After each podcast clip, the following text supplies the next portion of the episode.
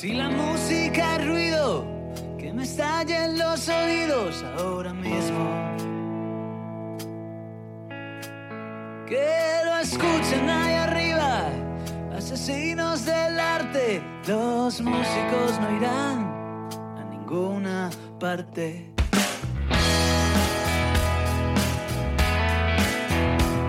Si la música que me encierren para siempre, soy adicto.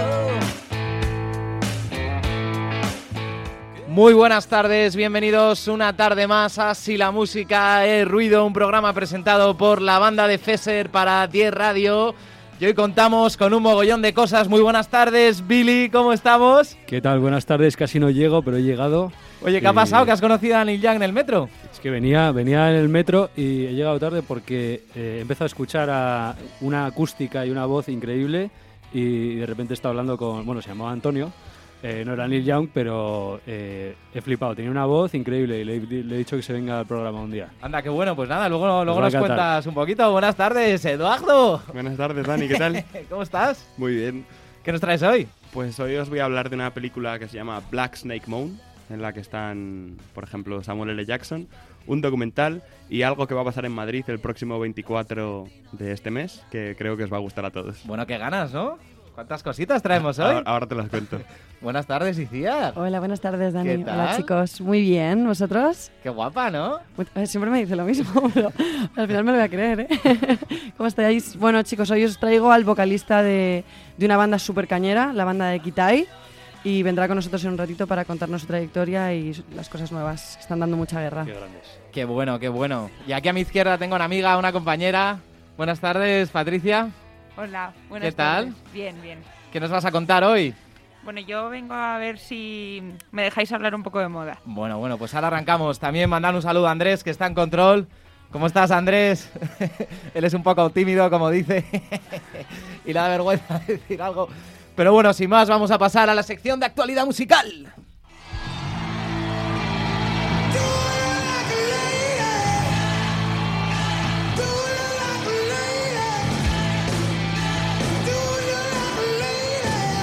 Y es que esta canción, bueno, hoy la pongo por el mismísimo Billy, que llevaba unas semanas diciéndome, tío, pero ¿por qué no suena ya de Aerosmith? Es un temazo, tío, no se puede no poner.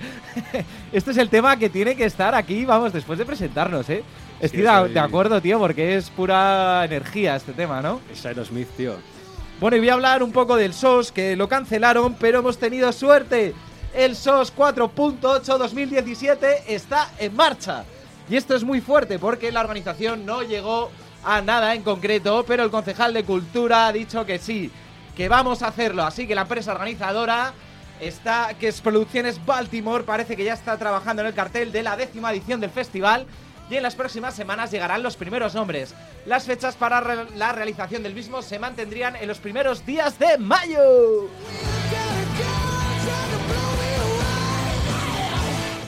Y por otro lado, hablando del Sansan, que tanto nos gusta el Sansan Festival, ha confirmado al mismísimo Coque Maya que tras su gira el pasado año presentando su último disco, El último hombre en la Tierra, que culminó en un concierto en el Palacio de los Deportes, abarrotado de gente, Coque Maya presentará esta- Semana Santa en Sansan Festival las canciones que pueden ser posiblemente su mejor disco. Reinventarse, transformarse, el cambio interior. ¿Cuánto, cuánto, cuánto nos da Coque Maya, compositor de canciones como No puedo vivir sin ti, antiguo fundador de los Ronaldos? Y le podremos ver los próximos días eh, de abril en este festival en Benicassin que se celebrará 13, 14 y 15 de abril.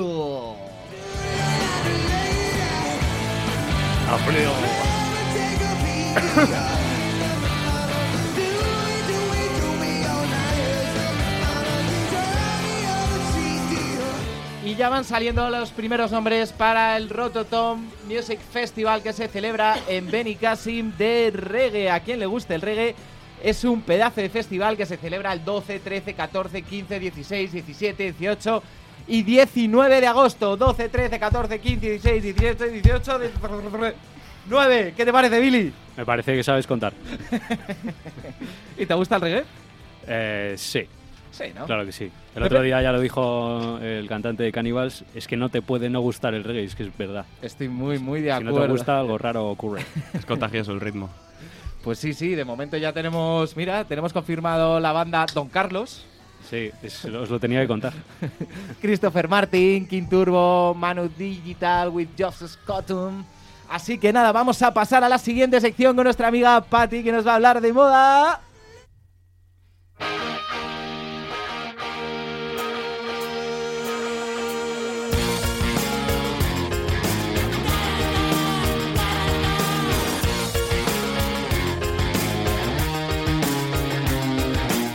Bueno, ya saludamos antes a nuestra amiga Patricia Guidazu. Ella es experta en moda, le gusta mucho el audiovisual, es una compañera y ella ha dado la idea de hablar un poco de la moda en los conciertos. ¿Qué, qué nos cuentas? A ver, a mí antes de hablar de la moda en los conciertos, lo que me parecía interesante era un poco, ya que los festivales, que es lo que estoy hablando con Dani, están mutando un poco de lo que era el rollo hipster al rollo indie, o sea, de lo que era pues eh, más la música más indie al rock and roll, eh, hablar un poco de lo que, de cómo muta también el estilo en- en este caso, porque al final es todo un tema de cultura. Entonces, pues bueno, el mundo hipster estaba mucho más asociado a la defensa del medio ambiente, a lo antitecnológico, y ahora el mundo indie, el mundo rock and roll es mucho más, pues, intelectual, vamos a dejarlo ahí, ¿no? Eh, eso va acompañado de moda y lo importante es que si hace cinco años que no vas a un festival y vas a volver, no te vas a encontrar con lo mismo. Entonces, que ponerte, que no ponerte, por un lado lo práctico y por el otro lado cuáles son las diferencias de estilos. Eh, yo quería, dec- eh, quería empezar a ¿Y qué contaros son para un poco. ti esas diferencias de estilo? A ver, estas diferencias de estilo para mí. Vamos a empezar por el final, entonces. Bueno, bueno, empecemos por el principio. Entonces. No, empecemos por el final, empecemos Venga, por el La final. casa por el tejado. Son cosas como, pues por ejemplo, fuera los flecos. Fuera los flecos porque los fle- flecos son hippies totales. Vamos a darle la bienvenida a las transparencias. Porque ahora se lleva pues todo lo que es el ganchillo sin nada por debajo. Sujetadores y tal, pero absolutamente nada más por debajo. Qué Esto sexy. da, que conste que esto da muchísimo más calor que los flecos, pero bueno. Eh, fuera los shorts. Tampoco hacen falta ya. Ahora tiene que ser el pantalón culot. Claro, yo estoy súper en contra de esto, porque los festivales siempre son en primavera-verano y al final el pantalón culot, que es este pantalón que queda como un palmo por encima del tobillo, pues da mucho, mucho calor a las chicas. Entonces, Cierto. yo prefiero con los flecos, pero bueno, y con el short desflecado. Eh, fuera el tejido vaquero y los marrones y bienvenidos los negros y los platas. Otra cosa que también da calor, porque si estás en el festival durante el día, pues vas a necesitar mucho más manguerazo, pero bueno, todo sea por la tendencia. Eh, los zuecos tampoco, ahora ya se llevan las sandalias con un montón de plataforma y cueros.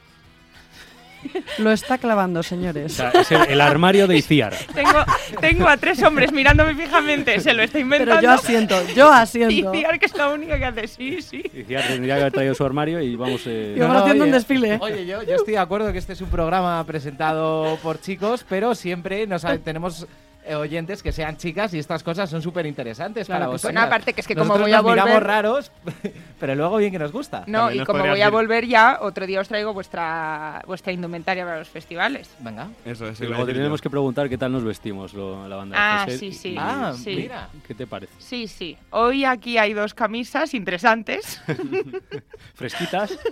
fresquitas, y luego hay un jersey, pero bien. Y bueno, lo último es el pelo. El pelo es muy importante porque ahora ya no se lleva el pelo este como con la mecha californiana, súper despeinado, pero por el culo. No, ahora ya se lleva el pelo corto o bob, muy, muy arreglado y o muy oscuro o muy clarito. Es decir, o vas totalmente, pues como Iciar, eh, albina y encima te puedes poner estos tintes de colores que hay ahora, o si no, negro, negro, negro, negro, pero de negro morado. Y bueno, ese es un poco, ese es un poco el tema. Ah, sí, se me olvidaba, las mochilas y las bandoleras. Fuera las bandoleras y bienvenidas las mochilas. Eso también, también hay que resaltarlo. Y es un poco, bueno, yo creo que es eso, es eh, la transgresión, la transgresión hacia el rock de los festivales está acompañada por un movimiento de moda y, y os voy a decir, no es el decálogo, no he conseguido averiguar cómo se llama cuando es una numeración de cinco, pero bueno, las cinco cosas que tiene que saber un indie, como Dios manda, en cuanto a moda. Atención, las cinco cosas que debe saber un indie para ir a un concierto o festival. La Biblia del indie. Por favor. Pati, cuéntanos. Tienes que ser tú mismo, número uno. Número uno, ser tú mismo. Luego tienes que evitar las marcas top, es decir, no se va Zara, que no me oiga Mancio. Amancio malo. Número 3. Hay que volver a lo antiguo, pero no se puede volver a lo vintage, que eso es muy hipster. Hay que ir a lo retro. ¿Qué es lo retro? Pues lo retro Mi pelo es rosa. iniciar, sí. es el pelo ¿Qué rosa. diferencia hay entre retro y vintage? Es que eso da para un programa entero, pero vintage es más em, lo que es todo como más cuero estropeado, Es más envejecido, 80, ¿no? sí, y, más- y retro es más 90. Justo, más 80 y lo retro es más todo el charol, eh, sí, es Plásticos, colores. plásticos, colores, Lentejuelas. len- sí. No sé, igual Eso está entre, entre es que las está dos. ahí, ahí, porque la lentejuela tiene una vertiente que es la chapita pequeñita, que es muy hipster. Los Pero retros son más las plataformas, los arcoiris, Sí. lo, pues, la, la horterilla, ¿no? bueno. Oye, me encanta Iciar para esta sección conmigo, ¿eh? por fin, menos una mal. compañera. Oye, y una pregunta, algo moderno pero que de esto que lo, que lo envejecen, Sí. ¿eso qué es? No, eso es más rollo vintage. Sí. Eso es Es vintage. que lo retro no, no tiene por qué parecer eh, viejo. O sea, lo retro es más que simplemente a ti no te llama, o sea, no, no te parece estética actual, pero no está Y viejo. de hecho es más futurista, yo creo, lo retro, por los plásticos, las plataformas y tal. Y lo vintage es como más antiguo, los Sí. lavados a la piedra, Justo. el ante, las cazadoras Sí, desgastadas. por eso fuera los flecos, fuera el ante, fuera el Ah, tejido vale. vaquero, todo eso es más vintage, es más hipster.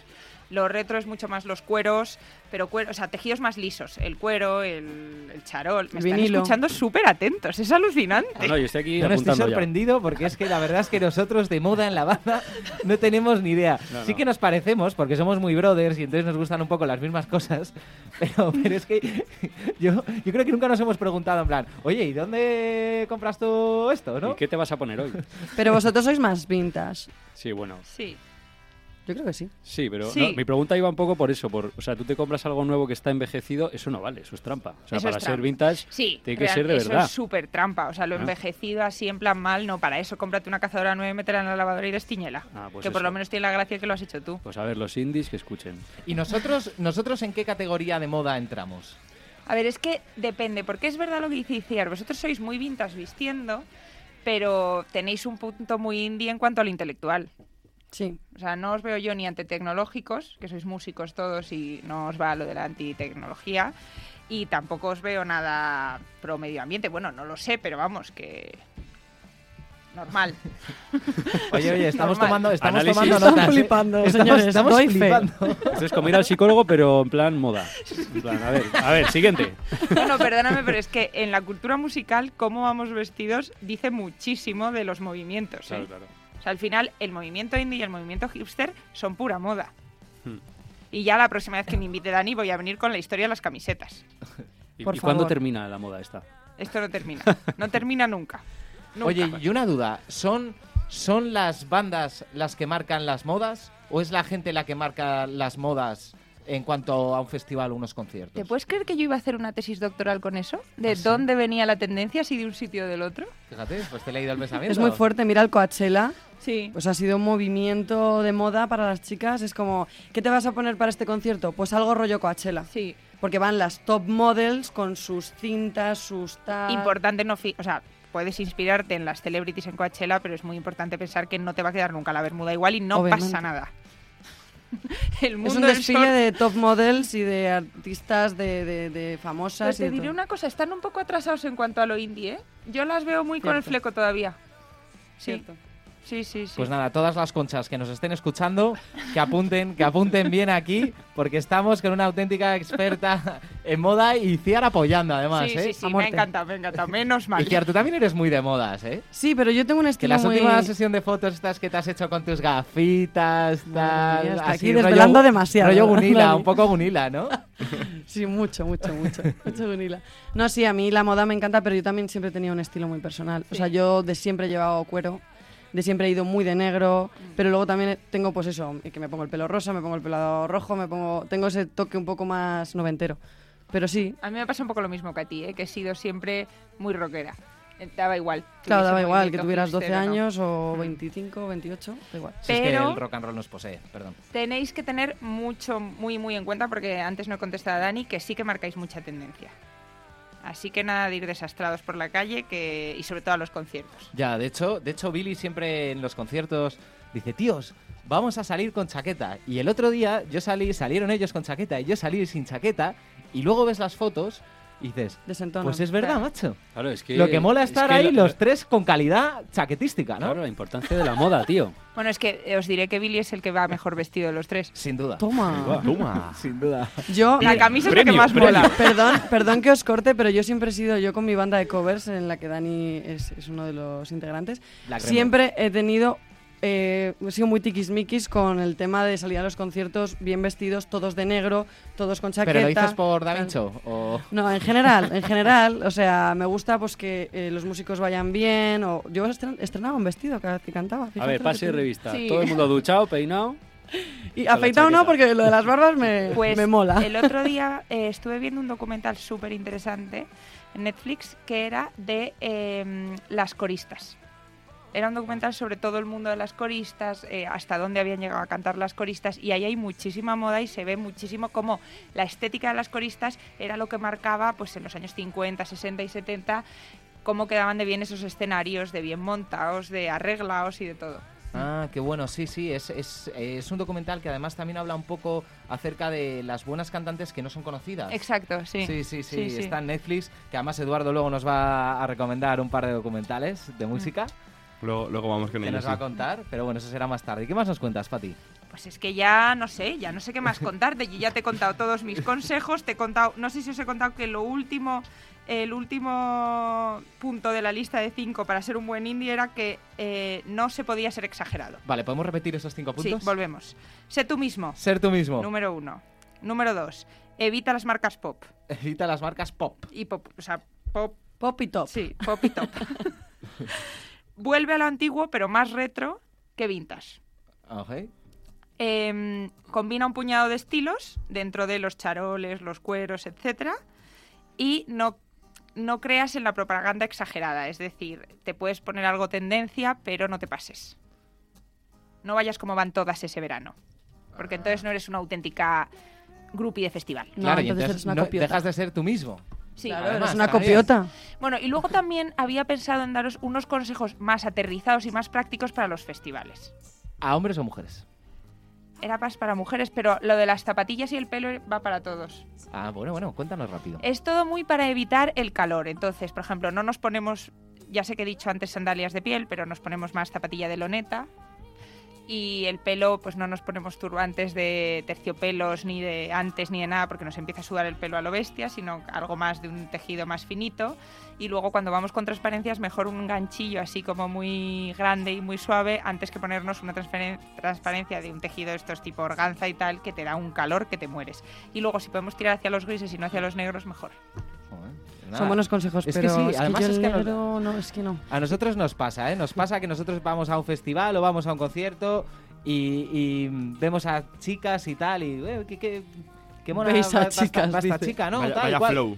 Pero, pero, luego, pero luego es Vaya verdad que, jaca. que esas chicas llevan, llevan todo súper pensado, que me Bueno, pongo, es que que tal. menos mal que dices por lo menos que mona va, porque lleva tres horas en el espejo. Claro, claro, quiero decir que nosotros eh, somos más, somos más dejados, ¿no? Es como, sí, nos gustan las típicas camisas dentro de la Sí. moda y tal, pero no decidimos, no dedicamos tanto tiempo a Bueno, hay qué nos muchos ponemos, chicos- o, o sí. Yo en mi caso no, ¿vosotros? Hay muchos Hombre, chicos. Yo, yo además tendría- tengo una pregunta sobre esto para Patti, porque es que estamos hablando como muy de lo que hay que tal, lo que hay que cual, lo que está de tendencia tal, que lo estamos aquí como desgranando un poco y es como muy, o sea, el que nos oiga puede decir, oye, pues yo, ¿y ¿por qué tengo que ir así, no? Pero luego la gente, todo esto que estamos diciendo, lo está pensando cuando se va a vestir y lo está, ¿sí o no? O sea, Claro, no, en no. el fondo, todo esto es como, Claro. oye, ¿por qué? Bueno, Oye, pero vamos que a ver, si lo la dice gente- Vogue, ¿por qué no lo voy a decir yo? Eh, decir que la, la gente... ¿Tú quién te crees que hay detrás de Vogue? Pues una editora pensando que esto me gusta y esto no me gusta, pues esto es igual. Claro, pero me refiero a que el que ves tú ahí que va como muy dejado, no sé qué, pero si Sí, te fijas que bien, va es que lo tiene todo estudiado. Sí. Eso es así. pero totalmente. El que más dejado va, el que más pelos lleva, a que tú tu pelo lo tienes estudiado. Pues si te digo la verdad, no. Pues eres de los Yo te digo la clave de Billy para ¿Sabes tener por qué? ese pelo. Porque me lo Cuando corta- salgas de la ducha, peínate. ¿A que sí, Billy? Y que te lo corte tu chica. ¡Ah! ¡Anda, la concha! ¿En que lo serio? corta, sí, sí, increíble. De aquí un ¡Qué besito a Miri fuerte! Sales. Sí, sí. ¡Qué besito. fuerte, qué fuerte! y eso que ya tienes pelo bastante liso. No, no, claro. Es que a ver, con este pelo puedes hacer lo que quieras. Me lo, puede- me lo podéis cortar cualquiera cuando queráis. Qué pelazo. se pues va a un quedar día- bien. Un día hacemos Un día hacemos experimento. la prueba. Le rapamos en directo. Aquí, peluquería y radio. Pues nada, muchísimas gracias, Pati, por tus consejos. Es un placer tenerte aquí en 10 Radio. A vosotros. Que nos cuentes un poco y nada, te invitamos si te apetece a quedarte al programa a comentar cosillas. Vale. Y bueno, pues nos veremos más adelante. Ahora vamos a pasar a la sección del mismísimo, grandioso y fascineroso Billy With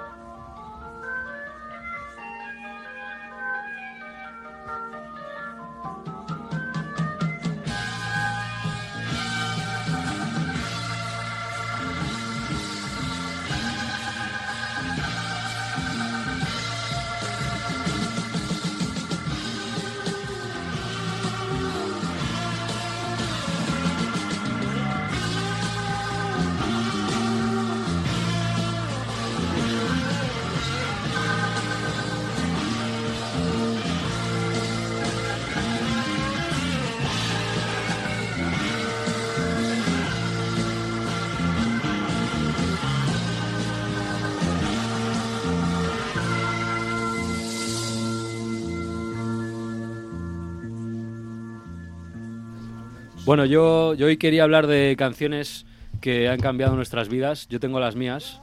Una es este tema que suena, en concreto la versión en directo para más indicaciones. Eh, pero también cambió mi vida Queen, supongo que la de más de uno también.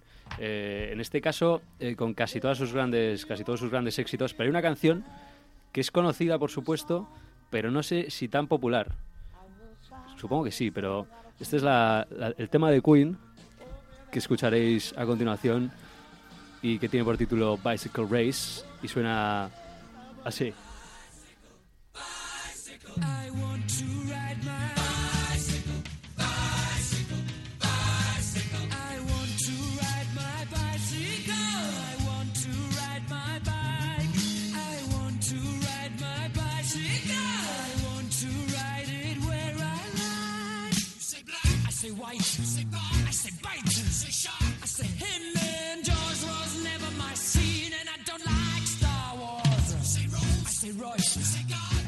Bueno, decía Dani muy acertadamente que mandáramos un saludo a todos los que van en bici, que claro, no nos están escuchando, las bicimat estas de blancas, que por cierto me parece un peligro, tío, van sin casco, van como les da la gana. No, no, yo, yo alucino. Y luego de repente por la noche, tío, vas, vas con el coche y es fin de semana y encima van, van pedo y en bici. Y el otro día había tres- a tres chavales por debajo del puente de Juan Bravo, pero haciendo S. Yo digo, bueno, vale, en- tenemos que respetar a las bicis. Yo nunca pito a un ciclista, respeto las bicis, es medio ambiente, es algo sano. Ya. Pero, pero Ahora, tampoco. a- ahora sí, ¿no? Ahora medio ambiente sí. No, es ah, es- ah, ¿Esto qué es? Bueno, buenas tardes, Petucas. Eh, ¿Qué pasa, chavales? Buenas tardes. Ya he llegado. Ha llegado mosqueado, además. Ha llegado Eh, mosqueado. Escuchando con el pinganillo ahí en la moto, que por cierto es súper ilegal también, pero claro. Luego nos metemos solo con los chavales ahí. Porque No, ya te no, pusieron no. una multa el otro día, ¿eh? No... ¿Ah, sí? Efectivamente, el último día que estuve aquí me pusieron una multa. Ah, por aparcar encima, por aparcar la moto por en mala aparcar posición. la acera, perdón, la moto en la acera. ¿Qué te parece? Qué fuerte, ¿y dónde la aparcas? ¿En mitad de la gran vía?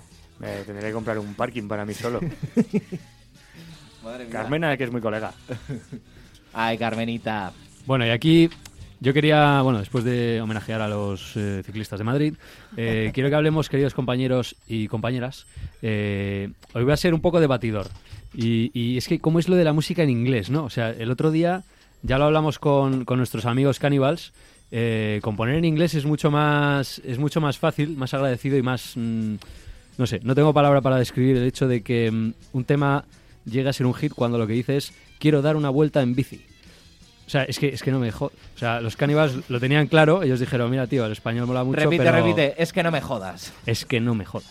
Eh, los Cannibals lo tenían claro. Es que, claro, eh, dicen, mira, tío, es que el español mola mucho, pero nosotros en inglés. No sé, no sé qué pensáis, qué pensáis por aquí. ¿Qué pensáis de, de componer en español y dos minutos? Paradesco. Dani me hace una Ahí señal de la yo- paz y Hay ejemplos mejores, ¿eh? de- La de la bici es jodido, ¿eh? Haz una canción que diga voy a dar una vuelta en mi bici y que sea un éxito, ¿no? Eso es complicado. Bueno, llévame en tu bicicleta Eso en tampoco español sé- solo la consigo el Pero no reggaetón. compares la bicicleta con Bicycle Obvio, Queens, por favor, obvio, ¿eh? obvio. Ichi, pero por favor, ¿eh? Que ya lo sé, pero ha sido un hit Aquí en no otro se habla de género. reggaetón. Pues eso, esa es mi duda. O sea, o, o si no haces. O sea, para hacer una canción, una buena canción en español, o sea, una buena canción no, pero un hit así de a lo bestia, es que si no haces reggaetón es, es jodido, ¿no? No sé. Eh, bueno, ya, ya No, hablaremos más de Vespa. este tema. ¿Qué el- ah, el tema de la Vespa. Pero esa es italiana. Sí, bueno, pero Bueno, sí, el hit en español también está chulo. Hay una muy buena de Elton John que es The Beach is Back. ¿De cuál? The Beach is Back. ¿The Beach o The, ¿The Beach? The Beach. La playa. O la perra. Justo no. Oye, por favor. Eh, ya, siempre estoy diciendo barbaridades. Pero oye, no lo, dijo, no lo digo yo, lo dice Elton John. ¿Vale? Pues bueno, eh, nos queda, no sé, ¿qué, qué pensáis los demás? Que nos queda un minutillo para ir a publicidad, ¿qué pensáis? A mí me gusta de la canción de Bicycle, por ejemplo, que la escribió en honor a, a alguien que iba montando en bici en un viaje de LSD.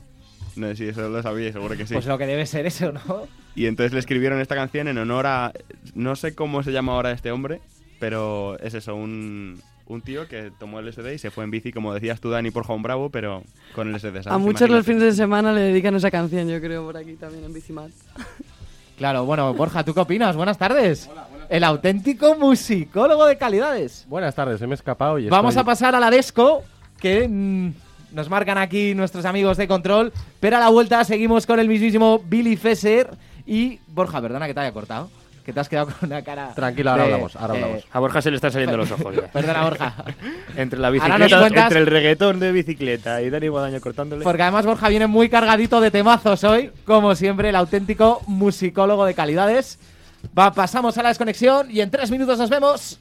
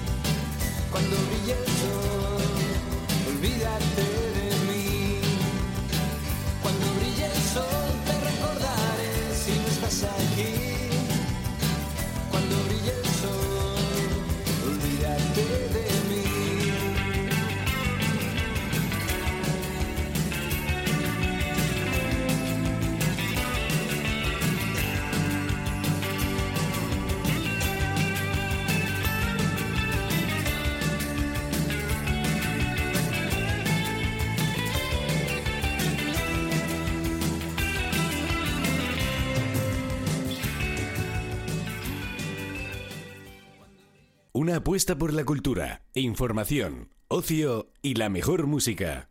10 Radio.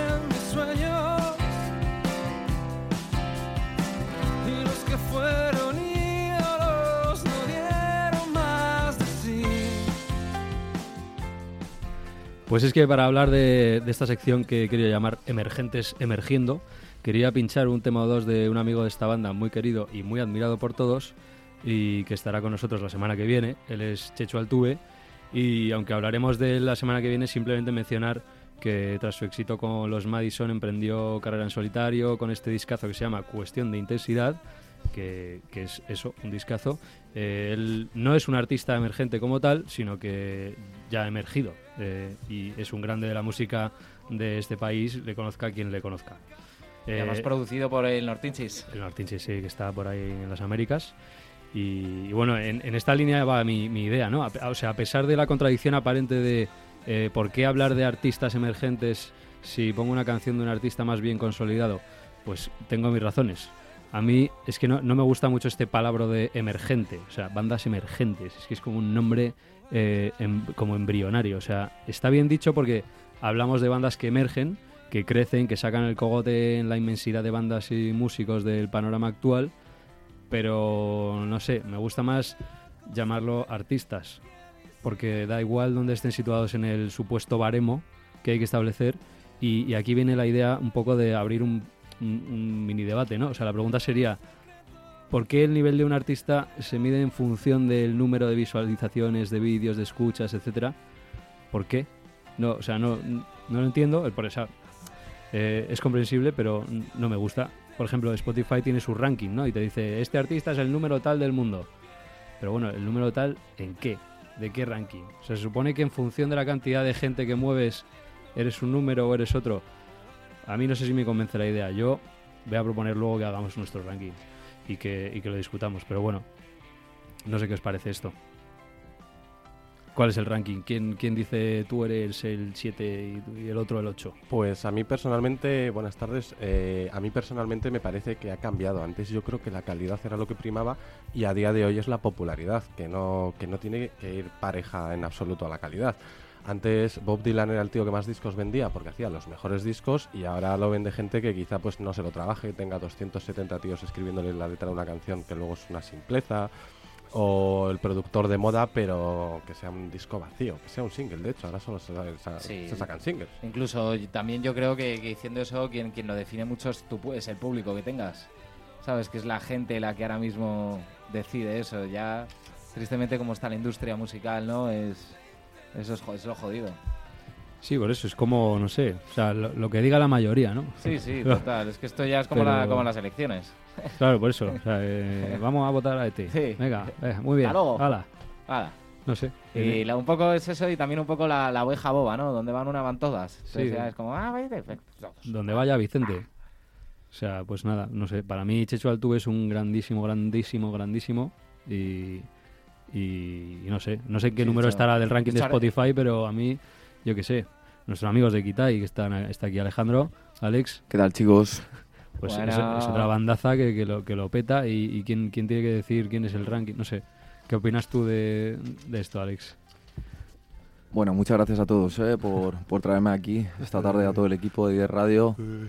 Eh, pues la verdad que es un tema, no lo sé. Escabroso. Intento, in- intento no es mi lucha, intento no luchar por ahí. Eh, creo que al final lo más importante es eh, el trabajo. Podría contar un montón de anécdotas, pero al final creo que también son los propios músicos un poco los culpables de, de la situación, que muchas veces no se miran a eso. Y es que, por ejemplo, en USA eso no pasa, porque la música está muy profesionalizada, eh, los músicos realmente se lo toman en serio, trabajan muchísimo. Y vamos a ser sinceros, ¿cuántos músicos en este país que tienen un proyecto eh, le dedican un horario de oficina diario y se dedican profesionalmente a ello? A hace poco me pasó que se me acercó una mujer y me comentó que mm, fue algo como, ¿cuántos años llevas con tu banda? Yo le dije, cuatro años. Y me dijo, joder, es mucho, ¿eh? Yo le dije, ¿y tú eres farmacéutica, no? Sí. Le digo, "Y si tú llevases cuatro años y te dijese yo que llevas mucho, ¿qué opinarías? Y claro, la tía se quedó como, pero es que ella no tiene esa percepción de, de- de la música, de las bandas, de la, de la profesionalidad, de tal, porque realmente hay pocas bandas que se lo toman todos los días, ensayan, trabajan con un horario de oficina, no faltan, saben que si faltan se van a la puta calle, porque es una empresa, porque es un trabajo. aunque no ganes. Mm. Entonces yo pienso que al final ahí lo más importante es que cada uno tiene su propia lucha y los rankings están para los periodistas, pero para los músicos lo más importante, si eres profesional y es tu trabajo, es dedicarte a hacer lo que tienes que hacer, que es música. Joder, me quedo, me quedo con tu... Ole. Estoy completamente de acuerdo. Totalmente. También, Vamos, también es un problema de también es un problema de, de- de cultura, ¿no? De este país, o sea que, que no es que es lo que tú decías con, con Estados Unidos, que es un poco diferente, que en Estados Unidos un músico eh, se le considera igual que, que a un médico, que a un oculista, que a una farmacéutica. Aquí en España es eres músico y ya de primeras eres un John Carras. eh, no Pero haces- realmente cuántos no haces músicos- nada con tu vida. eh, o sea, hay una cultura malísima porque nos han educado a una cultura musical muy mala. Sí, pero ¿O no? también... trompetas. Totalmente. Lo que vas a decir, Alex, que cuántos músicos se dedican todo el día, Claro. pero cuántos pueden. Porque es No, que también hay. Yo, no, yo puede ser que no pudiese, ¿sabes? No, tú, tú no puedes, seguramente. al final no tienes que puedo, vivir. pero lo ha- ya, pero Lo es que intentas, digamos. no, pero ahí está el pu- ahí está el paso importante, ¿no? El paso es decir, nadie puede. O sea, cuando empezamos nadie puede.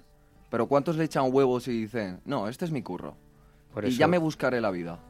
Por eso. Bueno, a mí se me ocurre que los, que los músicos de música clásica quizás sí que tienen más Sí. esa disciplina al salir de conservatorio que los, que los autodidactas, ¿no? De, de música Sí, más total, populares. pero luego, pero luego también un músico de conservatorio es difícil que encontrar trabajo, Sí, sí. ¿sabes? O sea, es que es, es un poco lo que, lo, lo que pasa, que, que al final, pues eso, nosotros, joder, de, de banda llevamos muchos años y sabemos también lo que lo que es esto y los, los riesgos que conlleva el, el dedicarte a algo así, ¿no? Es una pena en España. Pues nada. eh, Eh, es que es verdad lo que dices tú, pero es un pez que se muere de la cola. Hay que echarle los huevos, pero también es verdad que es complicado. Más complicado que en otros sitios. Mira, a mí mi madre me dijo una vez, y ya para terminar con, con lo que estaba diciendo, Tú, cuando Jimé. tomé el paso de dedicarme a esto, me dijo, ¿tú qué quieres ser? Y yo le dije, yo quiero ser artista. Y me dijo, ¿seguro? Y le dije, sí. Prepárate, porque si te lo vas a tomar en serio, es la incertidumbre completa. Entonces, no tienes motivos para quejarte. Si vas a muerte con eso y dedicas toda tu vida absoluta al arte y a la música, y es tu primer trabajo, pase lo que pase, saques dinero, no saques dinero, prepárate porque es que es así. Esa es la vida del artista. No es la vida de un funcionario, ni Es es la una, vida de... es una montaña rusa. Es una incertidumbre constante, entonces no hay motivo para quejas, solo hay que trabajar y ya está. Total, porque además, aunque tenga sus cosas malas, como dices tú, es una incertidumbre, que bueno, puede ser malo o bueno, luego da otras satisfacciones que a lo mejor en otras profesiones no tienen. Yo, yo he oído a muchos músicos decir, no tengo ni un duro, pero soy feliz. A muchísimos, a la, a la mayoría. Y cosa que no escuchas en personas que trabajan a lo mejor en una empresa con una rutina diaria Sí, y ganando un sueldo al mes. Y me encanta lo que has dicho eh, de las familias que, y, de, y de padres que apoyan a sus hijos que a dedicarse a algo así, ¿no? Yo también en mi casa tuve esa suerte de decir que me quería dedicar a la música y mis padres me dijeron, bueno, pues tú te quieres dedicar a la música, pero búscate un sitio donde, donde estudiar música, que, que fue entonces donde empecé en la creativa. Pero he visto casos eh, de gente que se ha querido dedicar al arte, no les han dejado en su casa y al final han acabado con 30 años en un trabajo que no les gusta nada, son infelices y en verdad ese tío podía haber sido un, podía haber sido un creativo impresionante, ¿no? Es un poco... Sí, al final ¿No? es todo es todo lotería. O sea, parece que la música es como lo más incierto del mundo, pero en realidad tú curras en lo que sea y al día de repente un día te echan a la calle y es- estás igual, ¿no? O sea, pero bueno, sí que quizá la música es más frágil por por, por las oportunidades. Hay como todo, dos, dos, dos cosas ahí, ¿no? Todos Claro. tienen en común en que a todo el mundo le gusta y se mete en ello, pero luego hay una rama de dos vías principalmente, que una es me lo tomo como un hobby, que podría ser, en vez de ser tener una banda y tener una, hacer música, podría ser me voy a esquiar, me voy a, a la bolera, me voy a X, otra de no, ojo, es que esto es un curro. O sea, esto es una empresa y voy a invertir, voy a apostar, voy a trabajar, voy a tal y... Y ahí hay un montón de bandas, no es casualidad. Nosotros estamos en la ritmo y compás. Yo Sí, sí. cuando estoy por las mañanas allá a 10 de la mañana, se lo está diciendo ahora Peto. Eso parece, eh, vamos, parece Arizona. Somos cinco bandas. Y una es Vetusta Morla, No, no. la otra es eh, Sexy Zebra, la otra es tal. Y dices, joder, es que no es casualidad. Estos pavos que están aquí. Claro, claro, claro. El otro día fuimos Billy y yo y nos encontramos en la misma mañana con, con Vetusta, con, con Miss Cafeína, eh, con los hombres G, Sí, sí. eh, con Rubén Pozo. Sí, sí, Todo pues esto en, cuestión de 20 minutos. Sí, bueno, coincide con los que pueden dedicarse a la música, ¿no? Que lo han conseguido, que están ahí, pero, pero es verdad, como dice Alex, que también hay otros que no, no, no es tan evidente de que, que estén viviendo de la música al 100% como vosotros, y, pero estáis ahí, ¿no? Así que, pues nada, pues mucha mucha mierda, tío. Hay que, hay que seguir, ¿no? Pues nada, por aquí Pues un poco cerrado este debate que ha ganado Alex. eh, el- yo quería proponer eh, un temazo. La semana pasada os puse, os recomendé un pedazo de bar de Madrid que descubrí de la mano de mi amigo Borch, el musicólogo. Eh, recordaos que se llama Segunda Base. Está en la calle Mauricio Legendre 3, muy Tres- cerca de... tres, tres, tres, tienes razón, 3. perdona. Sí, sí. Cerca de Plaza Castilla. Buena música, buenas cervezas, dardos, Mesa de ping-pong, ping-pong en la calle. importante. Cuidado si se te va la bola. Eso es. Y nada, pues yo quería con este temazo que viene ahora preguntaros, ¿sabéis de dónde viene todo esto de San Valentín? ¿De- ¿Del corte inglés? Casi. A mí me han contado De- una historia, pero no sé si será verdad. A ver, a ver. Es como el típico rumor ahí, que seguro que es mentira. Que era un señor cura que casaba a determinadas parejas cuando era ilegal ser cristiano. Qué cabrón, no, lo voy a contar yo, que ya, se- Mierda. ya me lo ha reventado el peto. El peto es un historiador. Es que soy cultureta. Pues a ver, hay varias historias, hay diferentes versiones. Yo os voy a contar la que más me ha gustado. Hablamos de una tradición originaria de la Edad Media, o sea, hace poco, en torno al 270 después de Cristo. Pues eso, antes de ayer. Narra la historia del emperador Claudio II. Había prohibido los casamientos entre jóvenes, como dice Peto, para, por, por considerar que, que los hacía peores soldados y combatían con menos fervor en la línea de batalla por estar ligados emocionalmente a sus familias. O sea, ahí está. Y toda la razón, si es que no se puede estar en dos sitios a la vez. Hijo, o estás a una cosa o a la otra. Pero menos mal que llegó Valentín, un sacerdote cristiano, hizo caso omiso al emperador y ayudó a muchos jóvenes enamorados oficiando sus matrimonios de forma clandestina. Este gesto de rebeldía y bondad le costó la vida a Valentín un 14 de febrero, convirtiéndole así en mártir y en una leyenda del amor. Así que nada, hasta aquí la bilisección, un placer enorme. No, pero Y- está muy bien, porque todo el mundo lo critica y ah, mierda, muerte el corte inglés. Claro. Bueno, tío, pues No, tiene ahí un historia trasfondo guay, ¿no? Ahí tiene sus cosas. Yo lo voy a empezar a celebrar el año que viene ya. Ahora, el corte inglés. A ir a comprar las rosas. Sí, o sea, este, eh, esta historia a mí, a mí me ha encantado. O sea, es que celebramos cosas a veces sin saber por qué, pero, pero mola, mola indagar un poco en, en- en eso. Así que nada, el San Valentín que ya pasó, pues para los que nos estén oyendo ya saben por qué ocurrió. Así que Valentín era un... a pesar de ser cura, pues creía en el amor. Y nada más por hoy.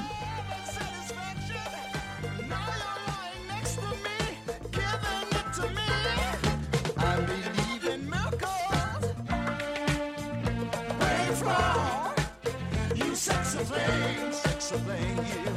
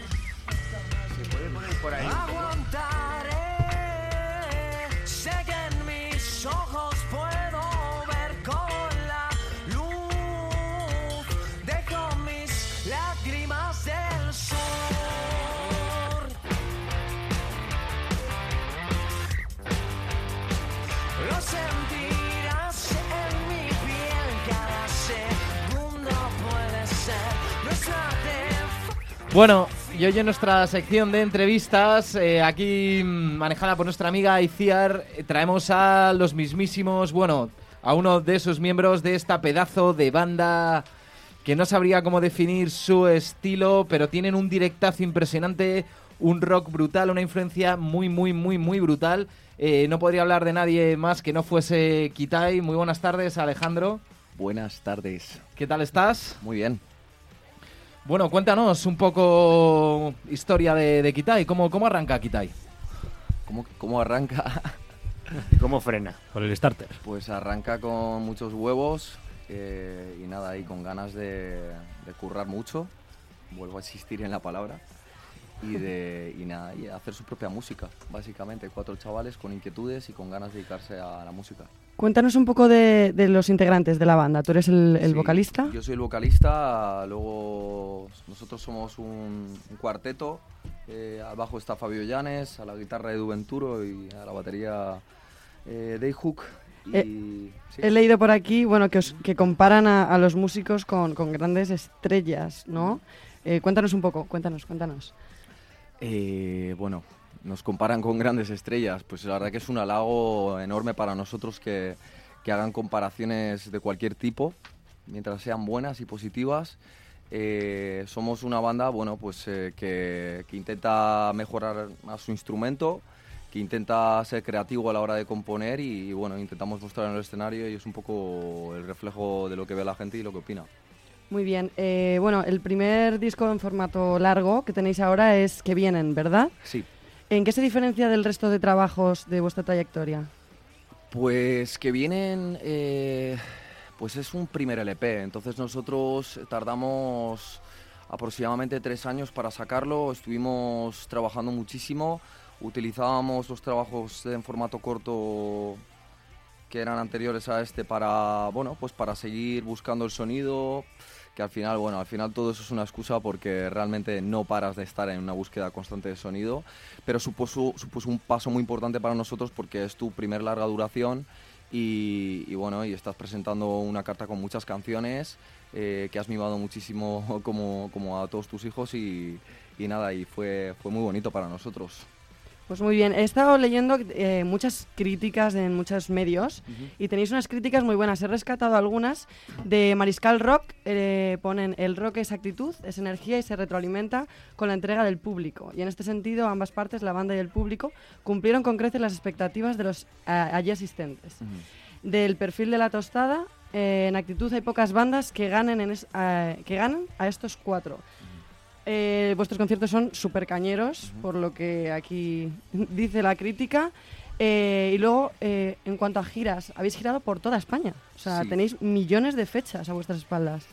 Muchísimas, muchísimas fechas. De hecho, el año pasado, eh, cuando nos tomamos las dos primeras semanas de vacaciones del año, fue en diciembre, las dos últimas semanas, eh, y fue como no nos dábamos ni cuenta realmente de lo que habíamos hecho en 2016, porque estuvimos girando sin parar. O sea, hicimos, no sé si fueron más de 80 fechas en, en un año, más de 6.000 minutos sobre los escenarios, fue una burrada. Estuvimos tocando en todo tipo de plazas, desde lugares sin monitores, sin mesa de sonido, en condiciones totalmente arcaicas, eh, hasta bueno, pues eh, escenarios grandes, como pudo ser eh, eh, Rock in Ria con Molotov, que además colaboramos un tema con ellos que estuvo cojonudo, eh, el Mongo Rock, eh, el sonorama en la Plaza del Trigo. Que Impresionante que- esa ¿Qué foto opináis, del chicos? sonorama, Alex, sea, ¿verdad? escenarios. Vamos, no, no, y, y algo que, que a mí me dejó completamente hipnotizado desde la primera vez que vi a Kitai en directo fue el, el pedazo directo que tienen. O sea, es un directo con una fuerza impresionante. eh, el papel de Alex eh, en el escenario cantando, moviéndose, eh, se, se transforma. O sea, es una persona que, que creo que te vas a otro estado completamente de, de mental. O sea, te metes como en una, en una, en otro mundo y te hace, te hace. Bueno, no yo a nivel personal, o sea, dentro de lo que es la valoración, porque el resto de los chicos no han podido venir, por desgracia, eh, a nivel personal, lo que es mi papel, realmente lo que estoy haciendo es, eh, es vivir en el escenario. O sea, creo que realmente nunca me he considerado cantante, nunca me consideraré cantante, porque no lo soy. Y yo siempre he querido ser actor. Y realmente... ¿En serio? Sí. Le Y- pega, ¿eh? Le pega un poco. Coño, esto lo sabíamos. y realmente actu- actuar yo creo que es la, la- la premisa básica de, de un actor es el para actuar tienes que vivir entonces es a lo que me limito Por supuesto. También es verdad, yo he oído algún concierto vuestro, que la energía del concierto de todos los participantes, o sea, no es que el cantante sea el showman que te transmite toda la energía, no es que todos, el bajo, el batería, el No, no. guitarra, todo, O sea, todo, todo, todo, yo, todo. yo- es yo como constante la bajista, energía. menudo pedazo de bajista yo a Kitai. El señor Fabio, cuidado, Fabio, sí. cuidado donde esté, ¿eh? Mm. Sea, es- Yo, sí. eh, lo que decía antes de que le comparan con, con el bajista de Red Hot Chili Peppers, muchas veces a- tienen un sonido espectacular, espectacular. Y bueno, vuestro baterista también es top, ¿no? En el Sí. extranjero. sí sí, me he conocido a Dave Hook eh, en todos los foros baterísticos. no David es un tío que a mí me, me- me ha enseñado mucho hasta hoy mm, es un es un currante. O sea, no- yo creo que toda la banda en sí estoy muy orgulloso de Kitai porque somos una banda que no para de trabajar, que las cosas las calla bocas eh, a base de trabajo y de, directo y más directo. Y, bueno, y la verdad que David en ese sentido es el primero que está a las 7 de la mañana todos los días haciendo rudimentos hasta las 10 y desde las 10 hasta la 1 y media, 2 se pega sus ensayos con Kitai. O sea que mi más fiel admiración y respeto por este artista. No, no, sí, desde luego. Vosotros Y queréis además ha colaborado algo? con en muchísimas, eh, muchos eventos de bateristas. eh, Le llamaremos para que venga aquí. Sí, a ver si un día os podéis venir todos. a hablar claro. de su proyecto de Dayhook porque realmente es súper interesante. Él, bueno, acaba de hacer el Spanish Drummer Mafia, la tercera edición, donde ha reunido a más de 100 baterías. Eh, todo un espectáculo, ha estado con los más grandes. No sé, es un tío que tiene mucho que contar respecto a, a este instrumento. Qué bueno. Luego también estuviste montando una fiesta en la sala Siroco, ¿verdad? Durante mucho tiempo, el Mostaza Club. ¿Os- ¿Vosotros os acordáis? bueno, una fiesta o unos bueno, eh, conciertos. pero eran conciertos, pero era una, como un día de fiesta que se llamaba Mostaza Club y eran muchos conciertos. O Mm. sea, era como un... Sí, o sea, Mostaza Club era una sesión que montamos. Eso, una sesión quería decir. Una fiesta. Era una sesión que montamos Kitai, eh, nada más empezar, nada más montar la banda, nosotros lo que queríamos era tocar. Sabíamos que, y éramos realistas, sabíamos cómo son las cosas, cómo es el Monopoly, cómo es el juego, cómo es la mafia, cómo funcionan las cosas en esta industria. La asumimos y sabemos que la única manera de poder abrirse hueco era base directos. Y para eso montamos nuestra propia sesión eh, nos sacábamos el dinerito donde podíamos para traer artistas que nos pudiesen traer el público.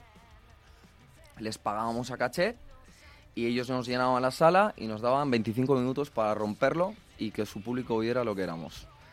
Eh, y así estuvimos a lo largo de siete meses eh, hasta que tuvimos que convertirnos en y dejar de actuar y convertirnos en promotores porque firmamos con, con una agencia y empezamos ya a tener compromisos un poco diferentes a, a- este club. Pero bueno, Mostaza Club lleva parado como siete, ocho mesecitos porque es que no damos abasto, pero sí estamos pensando en volver a retomarlo y, y en volver a apostar pues, por las bandas, que es lo que hacíamos ya en la etapa de promotor. Traíamos bandas emergentes y intentamos que, pues, que se mezclara el público y que conociera nuevas propuestas dentro de la escena de Madrid. Sí, encima ha- han ido bandas muy diferentes. O sea, bueno, yo quiero que estuve una vez eh, viendo un concierto de Penny Necklace con vosotros, que también actuabais vosotros y tal, que son bandas que han ido subiendo y subiendo y subiendo. Pero es una iniciativa muy buena a las bandas que nos estén es- escuchando, estar pendientes porque es un buen sitio para, para que Estar pendientes de quitar y no vaya a volver Sí, a liarla. por favor. Sí, no, estaba muy bien porque no solo era vosotros y no solo era ellos, sino que siempre había dos conciertos o más, que nosotros alguna vez fuimos a tocar y eh, había más de dos, había unos cuatro. Sí, teníamos cubiertas las dos plantas y a veces incluso llegaba a seis actuaciones, pero bueno, Y eso es la buena gente de Siroco que, que son espectaculares. Es una sala que... que El bueno de Toño. Sí, un besito desde aquí enorme a Toño que le quiero mucho y es un kraken. Pues sí, sí. Alejandro Mel, un auténtico precursor de, de los conciertos, de las sesiones, de la música en directo, pedazo músico, pedazo cantante, compositor, bueno, todo lo que tenga que ver con el, con el mundo del arte.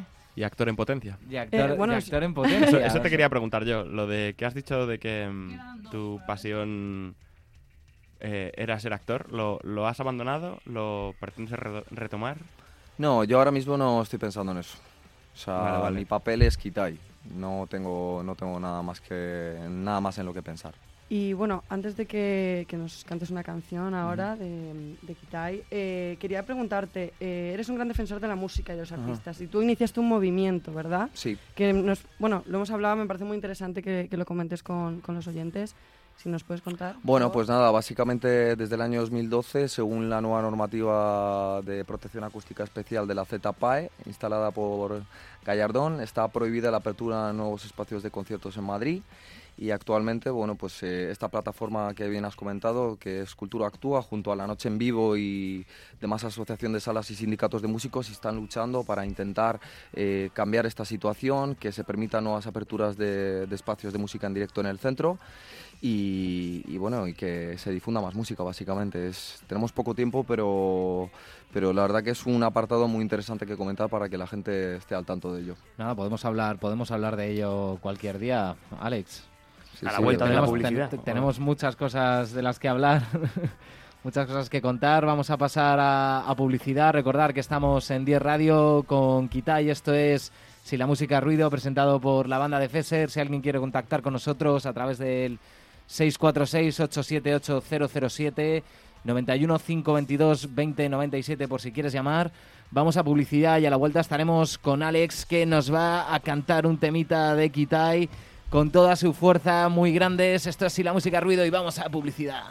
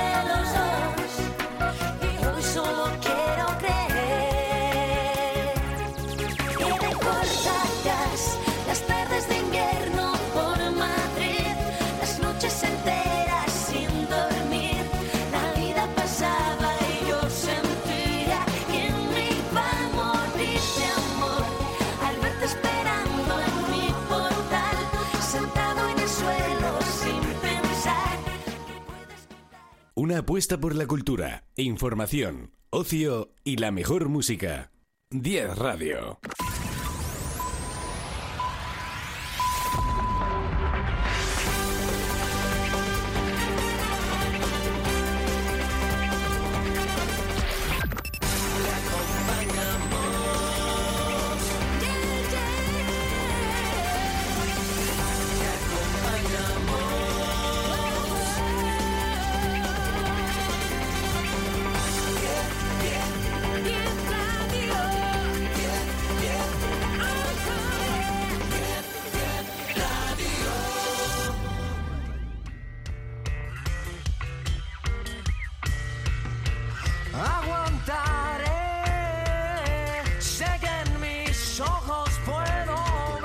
Y es que están los que sueñan, los que trabajan de verdad por un sueño, los que no trabajan de verdad y en último lugar, los que no sueñan. Estas son palabras textuales de Alejandro Martínez Esteve, que tengo aquí a mi izquierda, cantante de Kitai.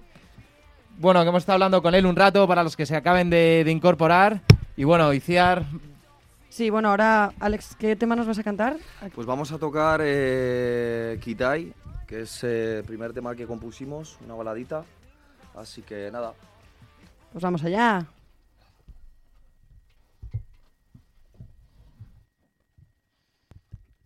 En 3, 2, 1, quitáis.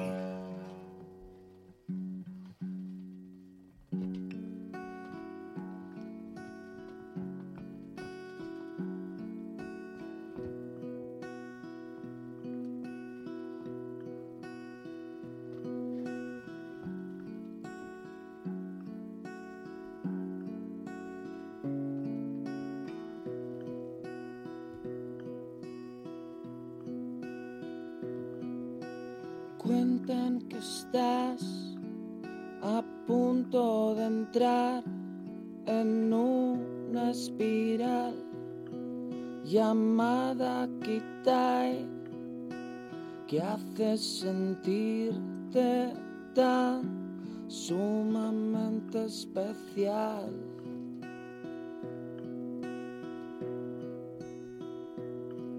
Hay riesgos fatídicos, límites cuánticos, vistas fantásticas, cuentos de plástico que hacen sentirte tan sumamente especial.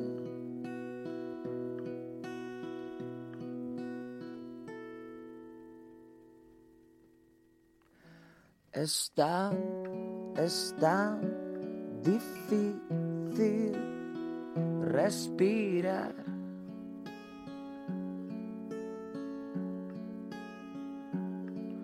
Es tan, erótico provocar.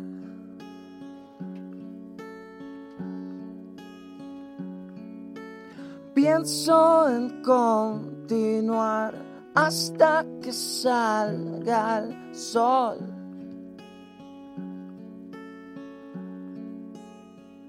He dicho, pienso en continuar hasta perder el control.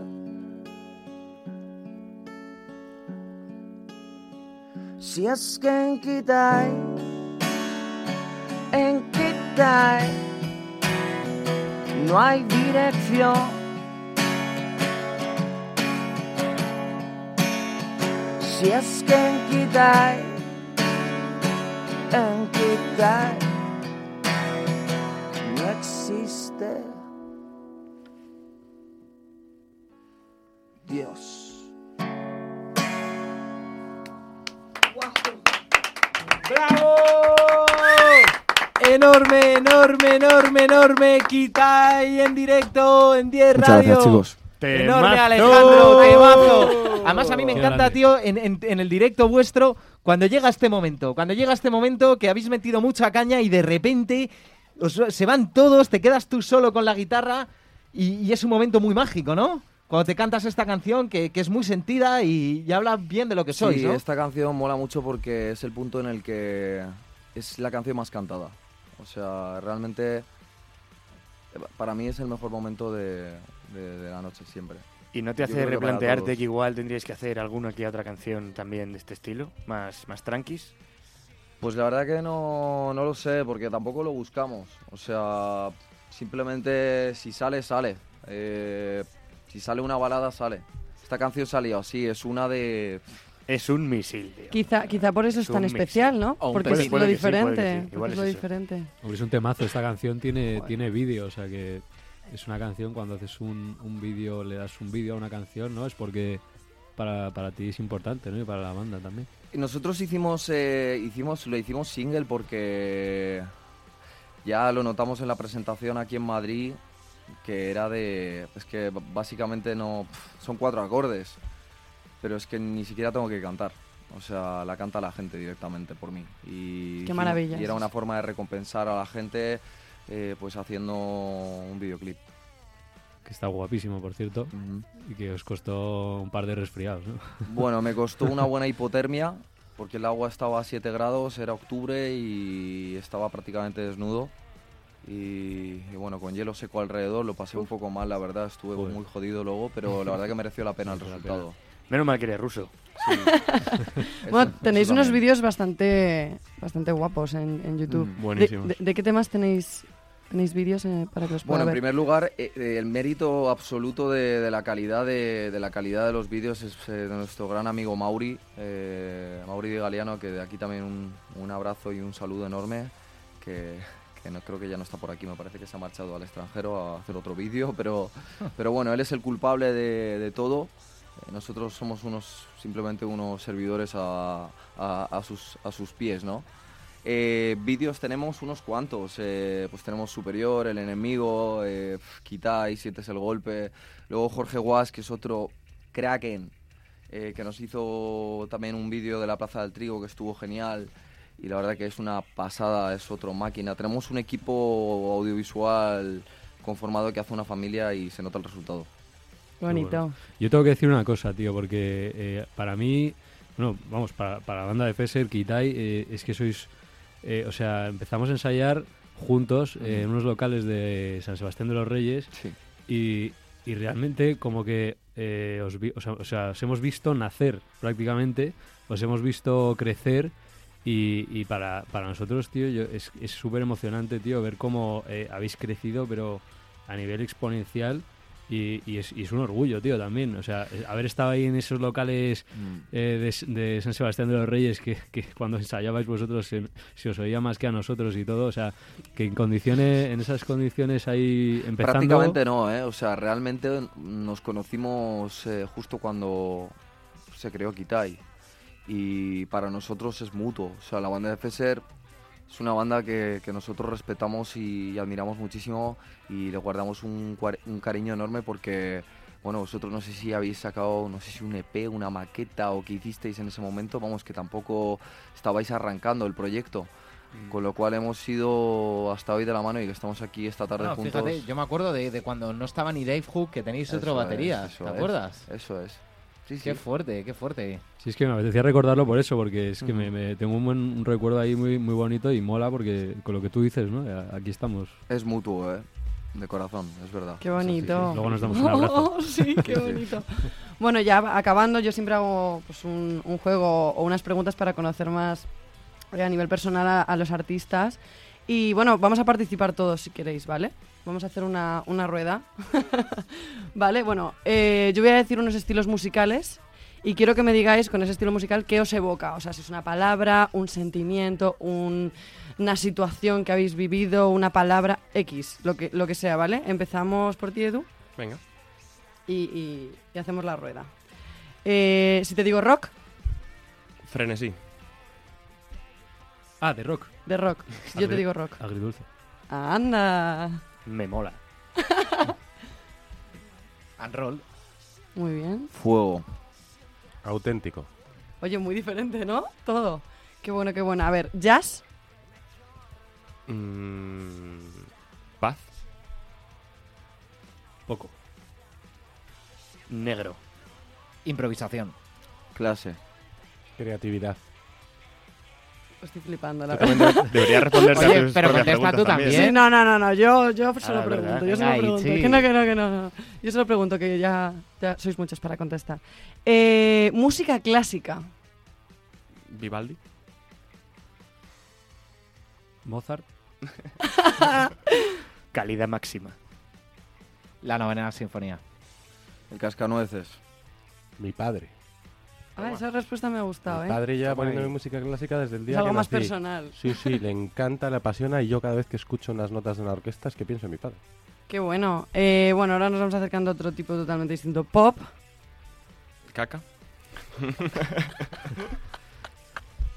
Me meo. Buenísimo. Mm, Pasa palabra. ¿Vale? Unroll. ¿Juega? Poperinchi.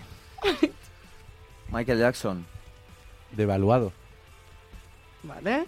Sois súper diferentes, ¿no? Es Contestando verdad, este es tipo de preguntas. ¿eh? Oye, chavales, que nosotros somos un ¿Cómo poco. que caca? Somos, ¿Cómo que pop somos caca? un ¿Esto poco. Nosotros somos bastante, pop en algunos temas. A O ver, sea, el que aquí no vayáis a desprestigiar que me lío El a. pop, el pop es una, es una puñetazos. etiqueta súper respetable. Lo que nos gusta veces. de los 60 es todo pop. Lo que no nos gusta es el pop chungo. Eso es, el pop de los, de los 2010. Oye, que es aquí que no tenéis a una futura cantante de pop, ¿eh? A ver qué va a pasar, a ver qué va a pasar. Claro, que el pop no es malo. Me ha venido Lady Gaga. Oye, pop. Perdonar, Lady Gaga perdonar, se perdonar canciones con que Metallica, interrumpa chaval. un momento. Dice mi padre, Dice- Bueno, Manolo. Dice Manolo, con toda la razón. Dice, dice Kitai que el agua a 7 grados en Lozoya. Te, que- te quería haber visto él cuando grabamos el videoclip de tu vida un 4 de enero metido en pelotas en el pantano. Manolo Grande, te mandamos un besazo Qué enorme. tío más grande, Manolo, por Dios. Qué crack. Totalmente. Manolo, un- bueno, un perdón, abrazo, perdón. Manolo. No, no, no. Nada, y, y la- las dos últimas que son muy distintas también al- a los géneros que vosotros hacéis o yo creo que escucháis. Una es el hip hop. ¿Qué, qué os evoca? Niga. Niga. El Langui. Poesía. Oklahoma. Jazz. Butan Clan. Vale. ¿Y electrónica? Tecno. Drogas. Electro swing y no me gusta nada más. M. Droga. Ni idea. Ahí habéis coincidido mucho más, ¿no? Ahí habéis coincidido mucho más. Lo demás, cada uno tiene su, sus pensamientos hacia, hacia adentro y hacia afuera. ¿Y el ¿no? reggaetón?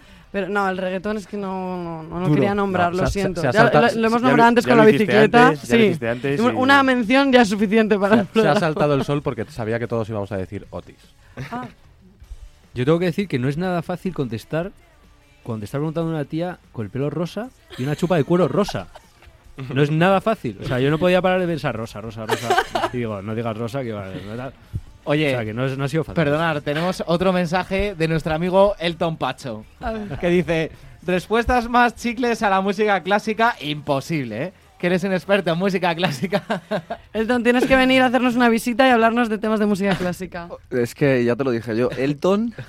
Elton, llámanos y te contamos Elton. algo. Elton, llama. Elton, llama y Elton, hablamos, por Elton, favor. que por cierto está haciendo un discazo, el siguiente disco de Decoy Run, que ya le traemos aquí si quiere. Impresionante, ¿eh? Lo que está haciendo. Sí, sí, o sea. Te esperamos. Rachmaninov es. No eh, para de escribir. Dice eh. Clichés, eh, Rockma- clichés, clichés, dice clichés. Pacho. Rachmaninov es Daddy Yankee al lado de, de- de lo que va a hacer eh, Elton. Elton, Elton- diga algo, Elton. Diga, Elton, Elton, di en, algo. en clásico, ¿qué dirías, ¿En tío? clásico qué? ¿Qué dirías tú? Venga, estamos? Lo mejor es que está sacando un perfil de cada uno de vosotros por las respuestas que estáis dando. Es muy fuerte. Nos va a ¿eh? hacer un tema clásico a cada uno. en Bueno, recordar de- que Elton Pacho es un amigo músico, compositor, eh, compositor de mogollón, mogollón de, de música corporativa, también de, de bandas sonoras. Bueno, hace es un compositor impresionante y contesta a, eh, a música clásica Shostakovich, Shostakovich all the way. O sea, Que no perdona, Pacho, porque es que lo mío es, es impresionante. Shostakovsky. Que lo diga él. ¿eh? Shos- Shostak- ¡Qué ruso! Shostakovich. Sostakovich. Se os está complicando, se os está complicando esto. Sostakovich. A ver, por favor, Qué ¿cómo, cómo se ruso, diría esto en ruso? Sostakovich. Sosta- Sostakovich all the way. Eso dice nuestro amigo Pacho, experto en, en música clásica. Oh, por Curioso Muchas para gracias, Pacho. Sostakovich. Te queremos, Elton. Pues nada, por mi parte ya está todo. Eh, muchísimas gracias, Alex, de verdad, Gracias por a venir. vosotros por, Oye, ¿cuándo por tocáis? invitarme. ¿El ¿Cuándo tocáis? Mallorca, que os vais a Mallorca. Eh, aquí en Madrid. En general, Bueno, nada, próximas La fechas. semana que viene retomamos la gira, tocamos en Palma y tenemos una gira por Galicia. La verdad que no tengo aquí las fechas, eh, pero bueno, consultando en las redes sociales, eh, por ahí vamos anunciando todo. O ¿Y dónde, que- dónde podemos escucharos, Alex? Eh, bueno, redes sociales, Quitae Oficial, eh, Facebook, Instagram, Twitter y luego en Spotify. nuestro- Spotify, ¿no? Spotify, iTunes, a ver si cae YouTube, descarga. pedazo de videoclips dirigidos por el mismísimo Mauri que antes es, nombrabas. Mauri. Di Galiano, que le busquen por ahí, que es Sí, un sí, maquinón. Sí, sí, sí, sí, Mauri. Entonces nada, muchísimas gracias a todos chicos y nada, que tengáis mucha suerte con el programa, que está genial, muy divertido y hablaré muy bien de él Muchas para que venga gracias. aquí un montón de artistas. Oye, y a la próxima os venís todos, ¿eh? Claro. Sí, sí, Que rompéis un ukelele, por favor. Muchas gracias. no y nos metemos un poco de mano, como os gusta. Cabrón.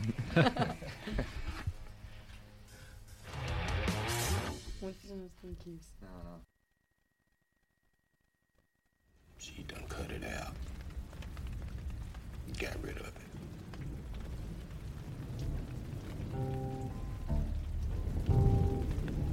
That voice in my head. Every time I think it's gone, it comes howling back. Calls me when I'm ailing. Can't find my way home. Lost in the pines. I calls it the Black Snake Moan. Bueno, y cambiamos completamente, le damos una vuelta a este programa sin la música de ruido y continuamos en la sección de nuestro amigo Eduardo Rabadán, alias el Mr. Jacas. Algún día contaremos de dónde viene la palabra Jacas, pero bueno, él es experto en cine y nos va a hablar un poquito de... ¿Qué nos traes hoy, Edu? Pues hoy os voy a hablar de una película cuyo tema principal está sonando, que se llama, como la canción, Black Snake Moan. Es una película de 2006 que, que, bueno, voy a dejar que suene un poco porque es la voz de Samuel L. Jackson. Mama, better get this black snake soon.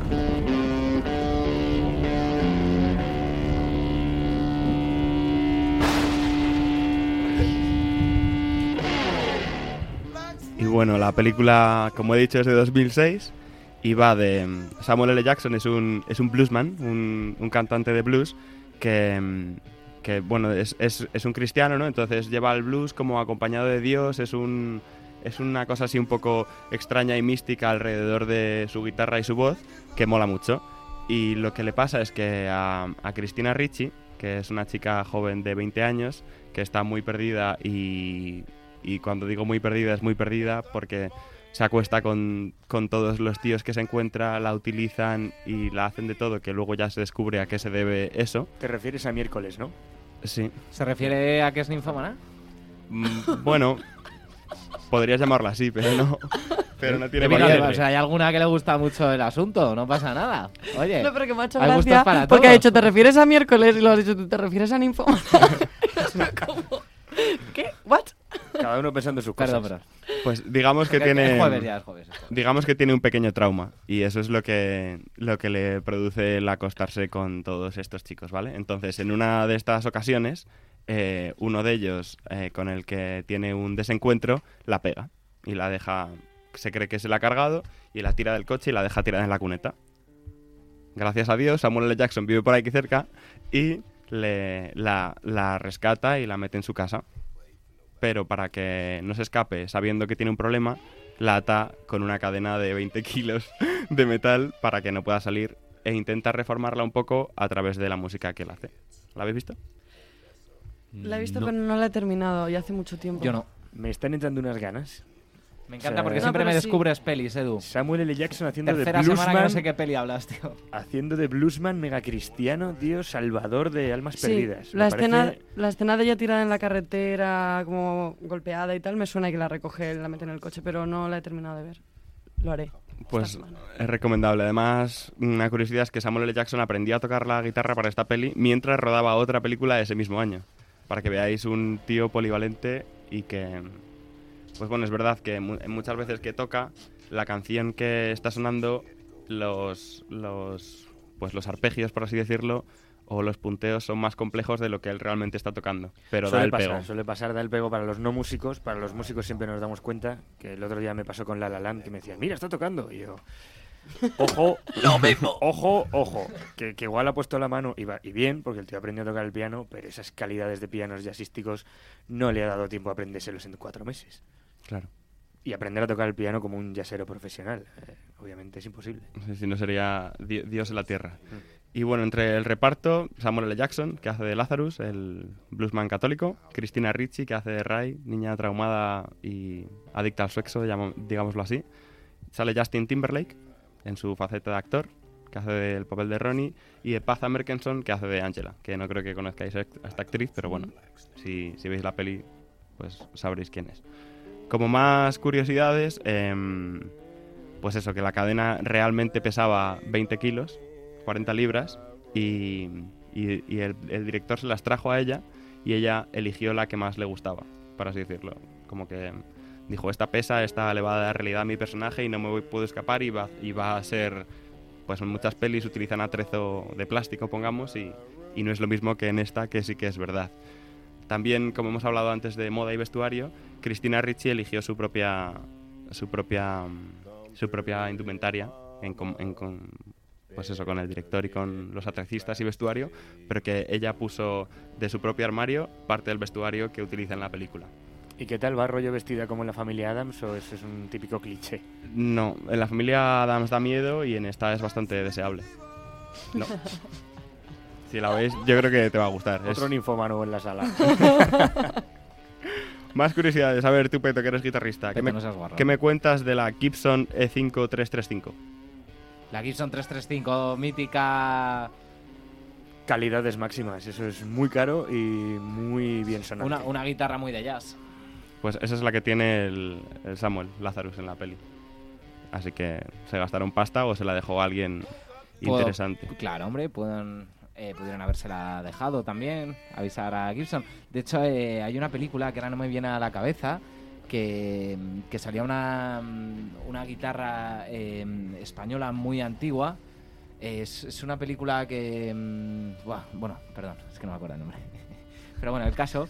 eh, el caso, el caso es que eh, es, es una anécdota muy rápida, pero esa película eh, me parece que, que fue una, una Gibson, no, una, una Martin, una Martin, perdón, era una guitarra acústica, era una Martin, y entonces esa Martin eh, trajeron de la fábrica eh, una Martin de, de principios de siglo, y entonces eh, había un momento que el, que, el, que el prota rompía la guitarra.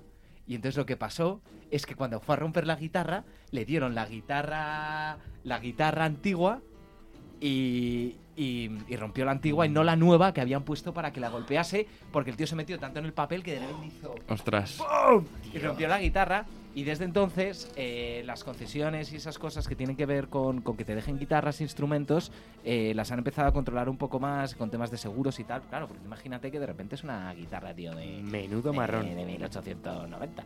Pero bueno, el tío se metió en el papel seguro que la escena eh, Lo mereció, lo sí. mere- No, no. mereció la pena. Ese es. eh, creo que es la última peli de Tarantino. La de Eh, los, no, los Furiosos 8. No lo sé, no, No, lo sé. los Odiosos 8, ¿no? No lo sé, ahora ya lo miraré y os lo diré el próximo día, pero, pero leí esa, esa anécdota por ahí y me pareció curiosa. Perdona, Edu. Nada, tranquilo. usted, Don Eduardo. Sobre la banda sonora, aparte de que Samuel L. Jackson hace de cantante, también podemos encontrar un tema de los Black Keys, que, que es curioso encontrarles por aquí, de Outrageous Cherry, de J.C. May Hemphill, de John Doe, por ejemplo, y bueno, otros como Bobby Rush, Ota Turner, Jimbo Mathus, eh, Patha Merkenson, que es la, una de las actrices, la que os he contado que hace de Angela, y bueno, también canta Christina Ricci un temita. Así que ¿Y yo que sé. Oye, ¿y ¿por qué le dices con esa voz? ¿Ella canta? Sí, ella también canta. Eh, te lo No- estás Cristina imaginando Ricci. deseable. ¿eh? No sé, estoy intentando hacer memoria y claro. ¡Eduardo! Estás deseando cosas. Y bueno, por, voy a terminar de hablar de esta peli ya hoy porque tengo otras dos cosillas. Entonces, quiero hablar de un documental que si Andrés me pone una canción de los Rolling que tengo por ahí puesta. Uh, no me irás a hablar del documental de Scorsese de los Rolling. Nine. Oh. Uy. Pero es... A ver. Vale, esta me vale.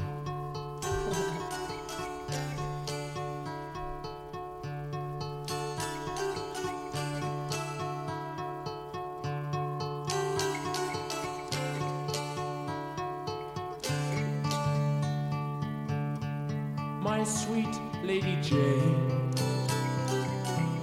When I see you again, your servant am I,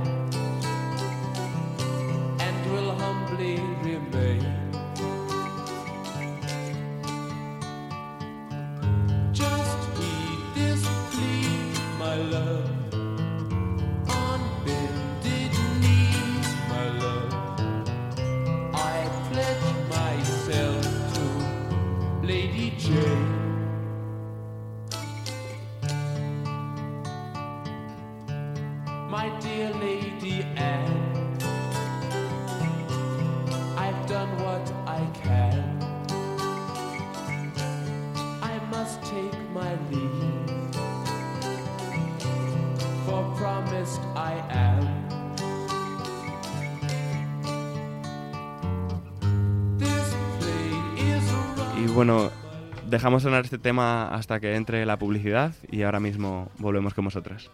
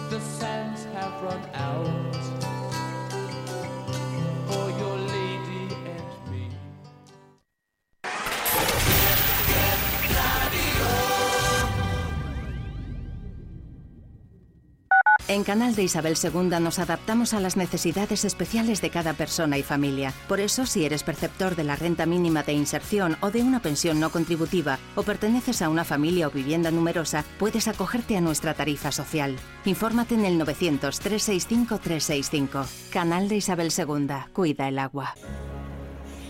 Algo está cambiando. Quieres volar. Quieres desafiar la gravedad. Aceptándote a ti mismo. Traspasando los límites impuestos. Pero tienes miedo. Yo veo tu esencia. Confía en ti. Cierra los ojos y vuela.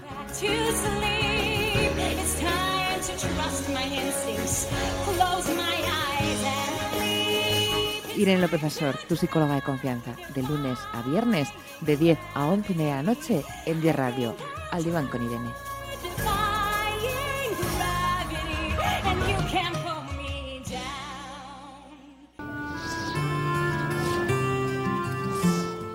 Hola, soy el maestro Joao y tengo las claves de tu futuro.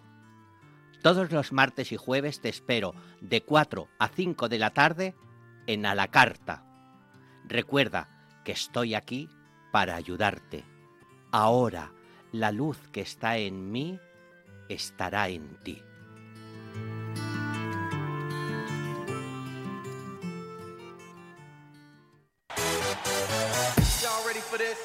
Bienvenidos al club.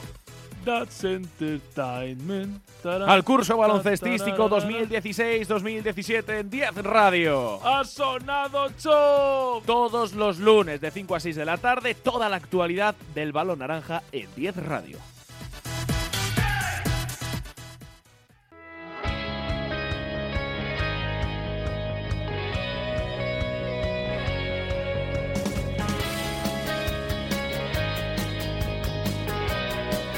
Amaral, Grupo 10.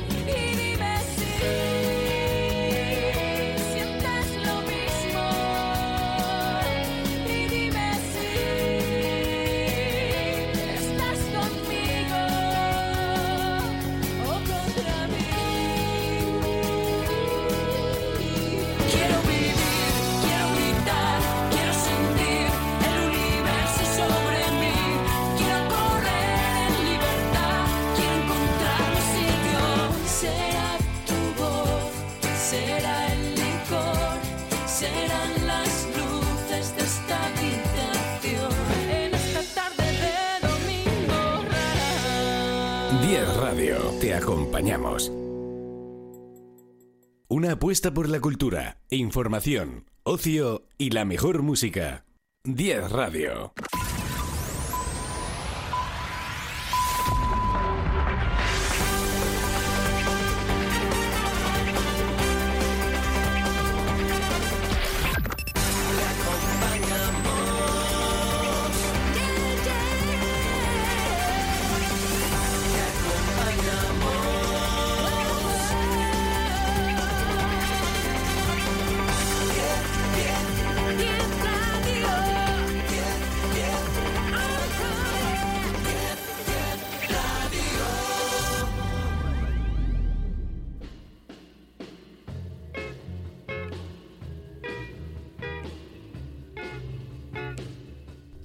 Pues aquí seguimos en Si la música es ruido con la banda de Fesser hablando de la película. Bueno, ya hemos hablado de la película, perdón, Black Snake Moon.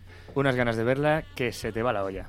Y ahora estábamos hablando de un documental de los Rolling hecho en 1970 y dirigido por los hermanos Maisles y Charlotte Severin, que muestra gran parte del American Tour de 1969 de los Rolling. Qué grande los Rolling. Nosotros conocemos el nuevo, ¿no? El que han sacado ahora. Sí, yo he visto. Eh, Shine a Light, ¿no? Justo. Efectivamente. Pues este habrá que verlo, ¿o qué? ¿Qué, Este- tiene, qué tiene de especial? Este tiene de especial uno que, mm, que se les ve cuando son jóvenes y que está grabado pues en los 70, que también está chulo porque en la se, ve- se les ve en las salas de edición editando su propio documental en, en compañía de los editores y se ve como aún la edición era analógica, como con los carretes. ¿Iban y... cortando, con- cortando y pegando cinta o qué? Justo. Y por Qué ejemplo, una de las cosas chulas que. Bueno, chulas, digamos. Una de las anécdotas más bien tristes que pasaron en, en esta gira que tuvieron y que sucedió justo cuando tocaban esta canción que se llama Under My Thumb, es que los, los Hells Angels apuñalaron a un joven negro de 18 años, que se llama. Meredith Hunter. Efectivamente, la mítica historia que todos nos sabemos y que es cierta. Es cierta, pero vamos, que es que a quién se le ocurre contratar a esta gente que eran unos mega violentos. Eran los de seguridad, ¿no? Yo, yo lo leí por ahí, eh, les contrataban de vez en cuando, o sea, tampoco era tan raro. Pero parece ser que, o sea, visto desde hoy, desde la perspectiva de hoy, claro, es como una locura, porque eran gente ultra violenta. Claro. Pues y, sí. y así pasó, que se cargaron a uno. Se cargaron que a uno. probablemente se merecía una buena colleja, pero tampoco se merecía que le asesinaran, ¿no? Claro. Además hay en un concierto, que es como el mejor sitio que hay en el universo. Sí, eso sucedió en Altamont. Y bueno, yo os recomiendo que lo veáis, se llama Kimmy Shelter, lo podéis encontrar en tanto en YouTube como supongo que en Netflix, pero en YouTube está al alcance de todos, no está en tan buena calidad como si lo encontráis en versión DVD o en versión digital, pero de alguna plataforma seria. Y ahora quería hablaros de otra cosa con este tema que todos a lo mejor reconocéis. Bueno, bueno, que ya estamos en jueves, ya estamos de jueves, Eduardo. Y esto nos va entonando. ¿Qué es esto? ¿De qué película es esta vez? Gris. Toma. Toma, a la primera, chaval. No, pero es porque ya me sabía de qué va a hablar. Pues He hecho trampas. Pues lo que os quería contar es que van a abrir el próximo 24 de febrero, viernes, creo que es, van a abrir el, el- un gran autocine en el centro de Madrid. Autocine. ¿Y esto qué es, Edu? Pues un autocine es como... Pues bueno, tú llevas tu coche, te dan unos pequeños altavoces o sintonizas la radio desde, desde el dial del cine y tú puedes ver la película en una pantalla gigante pero metido en tu propio coche. Un plan genial para hacer con una jaca, ¿no? ¿Con una jaquita o qué? Oye, pues sí, Eduardo. Pero es muy de jacas, ¿no? No, yo no. Eduardo, que aquí, a que no se le vea y solo se le escuche, es un auténtico pillator. Nada, nada, yo soy un, un asexual. qué mentiroso. Bueno, ya que estamos hablando de chicas, le voy a dar un saludo a mi amiga Laura, que es quien me ha, quien me ha dicho esta noticia que yo no, que yo no conocía y me ha sorprendido y me ha dicho, oye, ¿por qué no hablas de esto? Y he dicho, pues. Oye, pues, pues nada. Va, va al pelo. A ver si un día te la traes a hablar aquí un poquito de, de cine. Pues sí, un día, un día me la traeré. Y bueno, se trata de un recinto de grandes dimensiones con un espacio de 27.000 metros cuadrados. Es decir, que caben unos 300 coches aproximadamente. Qué guay. ¿Y, de- y cuándo, cuándo se podrá disfrutar de esto, Edu? ¿Has dicho? El 24 lo, lo inauguran. El 24 de... De febrero. De este febrero, mes, de este mes. Este viernes, ¿no? El que viene. ¿Y dónde? En, pues está eh, por la Castellana, cerca entre Chamartín, Fuencarral. Vale. Esa zona. Podéis mirarlo en, en la página web que es www.autocinesmadrid.es y ahí tenéis toda la información. Autocinesmadrid.es Si quieres ir con tu novia, con tu primo, con quien quieras a ver una película y no tienes ni que salir del coche. Oye, pero y una duda, ¿y cómo escuchas el audio?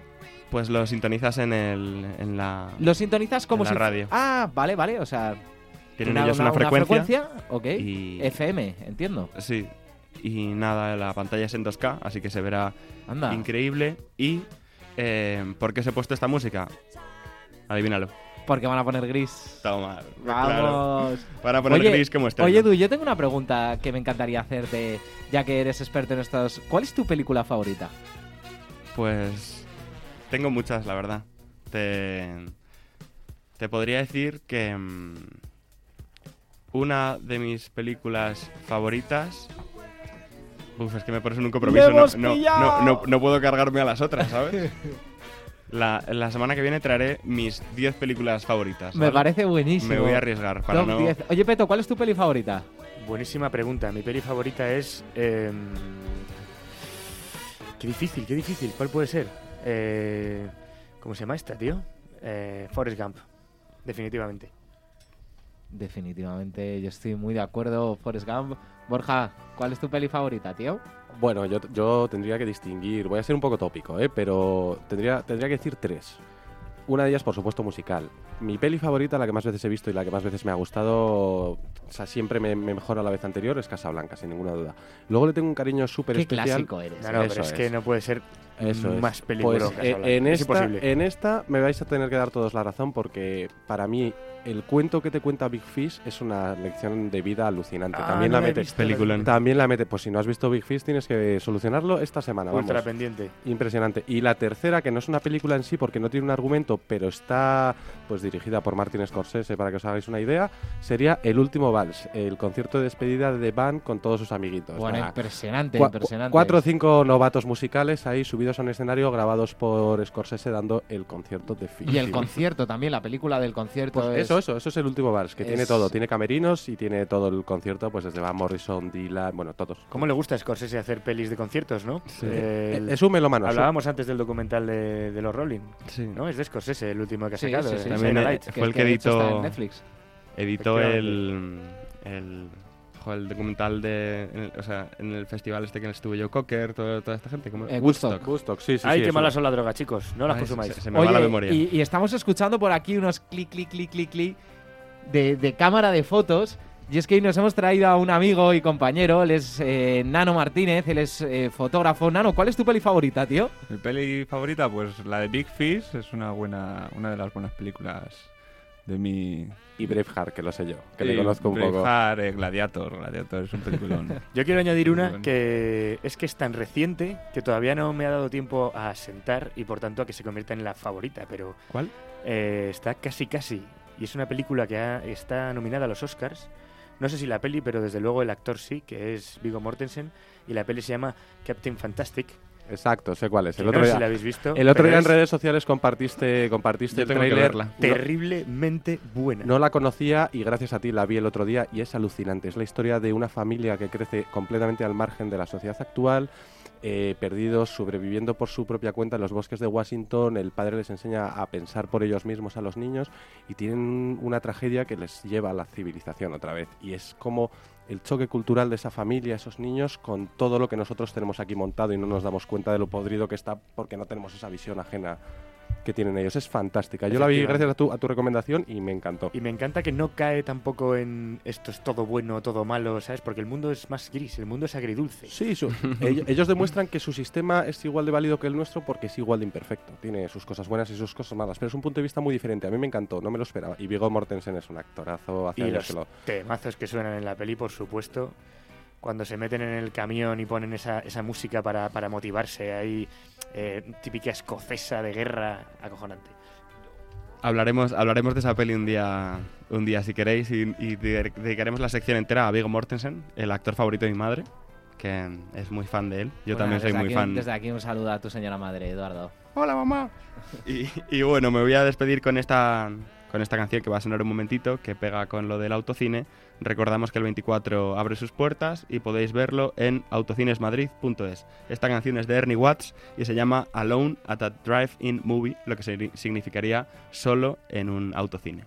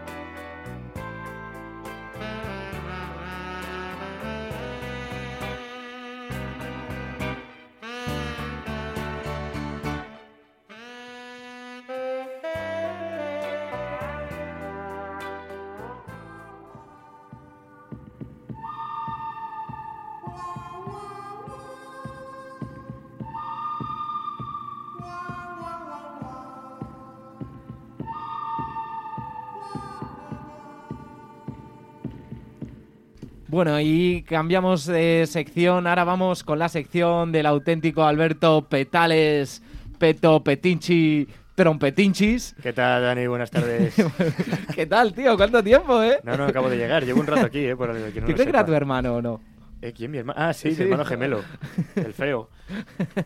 Eh, pues nada, eh, gracias por la presentación, que el otro día no te dejé presentarme y se me enfadó aquí el pobre Dani. Ah, qué morro. Claro, con lo bien que me presenta, claro, llego yo y se lo quito. Es que me encanta presentarte, Peto, tío. Eh, pues nada, he venido aquí a contaros eh, el concierto que os recomiendo para la semana que viene. Muy, muy recomendado, muy, muy importante que os apuntéis esta fecha y que vayáis, porque además estaremos ahí unos cuantos fesers y unos cuantos rockeros agridulces disfrutando de los temazos. El- la banda de la que me a la que me refiero se llama Delta Saints. Es una banda que el, el bueno de Borch, me la- el que va a, hablar aquí, va a hablar aquí ahora, dentro de nada, eh, el musicólogo lo llamamos, me, me descubrió hace tres años, puede ser. Eso es. Y, y desde entonces, igual no es mi banda favorita, pero está en un top 5. ¿Y, y cómo son en directo, Junto además? con eh? los Kitais diría que es de los mejores directos que he vivido en mi vida. Sin duda. Y, y desde luego es para vivirlo. Mm, esta canción, al igual que la que ha tocado aquí Kitai, es la rara dentro de su repertorio, pero vamos a escucharla porque es espectacularmente buena. Directamente de Nashville, Tennessee, los Delta Saints. were born. There's a backwards old town that's often remembered. So many times that my memories are worn. Daddy, won't you take me back to Muhlenberg County, down by the Green River where paradise lay? Well, sorry, my son,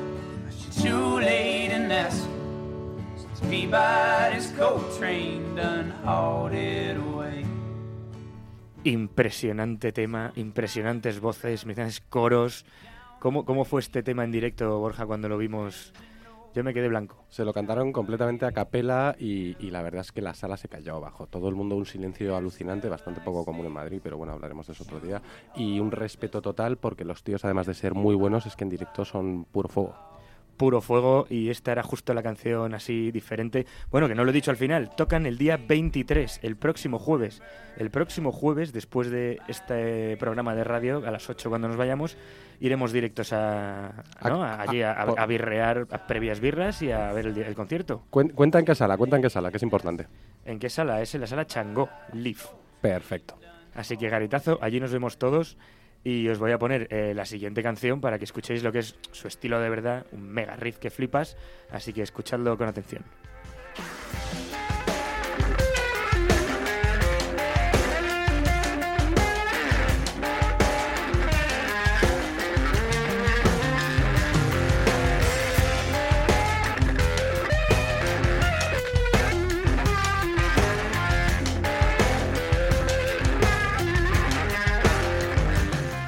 ¿Qué me decís? ¿Queréis ir todos, eh? Pues allí nos vemos el próximo jueves 23.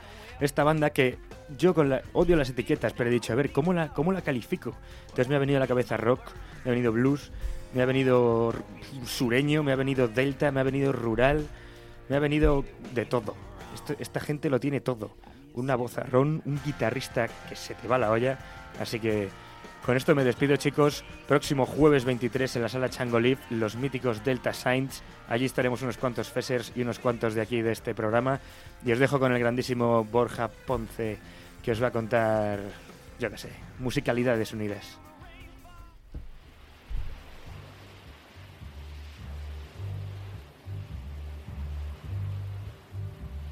Sitting in the morning sun.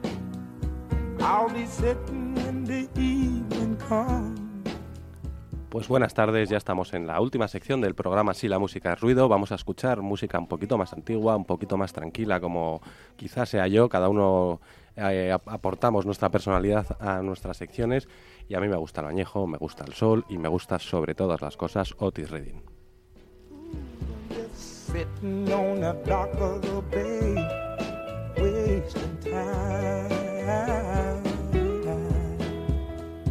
I left my home in Georgia.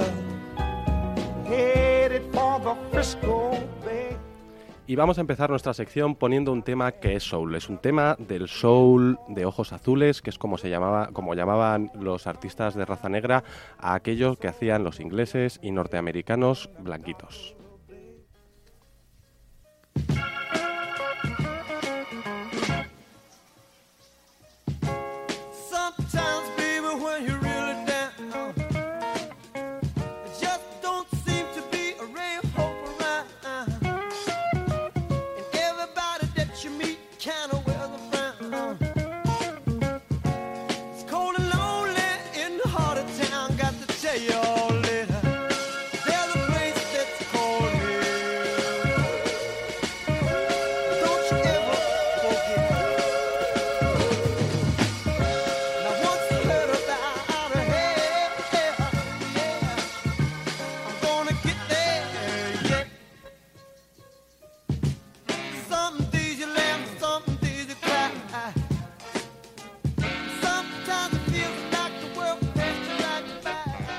Suena es Heaven de, de Rascals, una banda eh, norteamericana de Nueva Jersey de, que estuvo vigente del año 65 a 72, luego se han reunido un par de veces, la última en 2012, han estado girando, han sacado material nuevo y siguen siendo súper interesantes. Solo decir de ellos que antes se llamaban The Young Rascals y que están desde el año 1997 por méritos propios en el Salón de la Fama del Rock and Roll.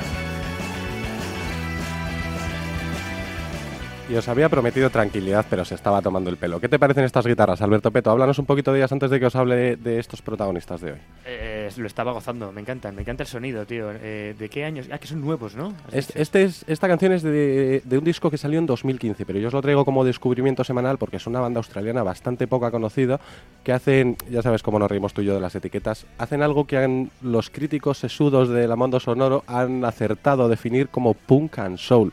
No tengo ni idea de lo que quieren decir, lo único que sé es que me flipan. Punk and Soul, eso...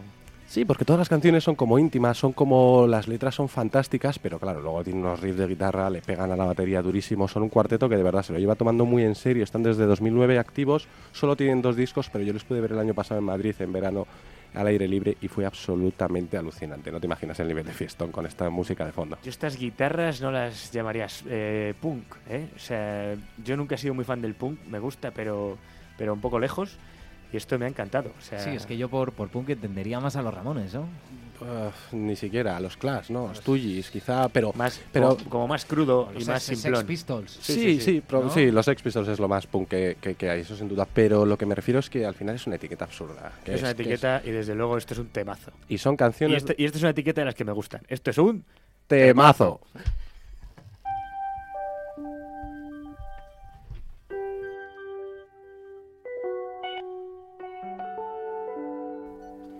Y hoy, en mi héroe del rock and roll, os voy a traer a un tío que es bastante joven para ser un héroe y que ni siquiera hace rock and roll, pero bien, bien, bien merece este momento de radio que se lo dediquemos. También le quiero dedicar esta parte de la sección a mi amigo Pipo Velasco, que es un súper, súper fan de Justin Vernon, muy, muy conocido porque es el líder de Bon Iver.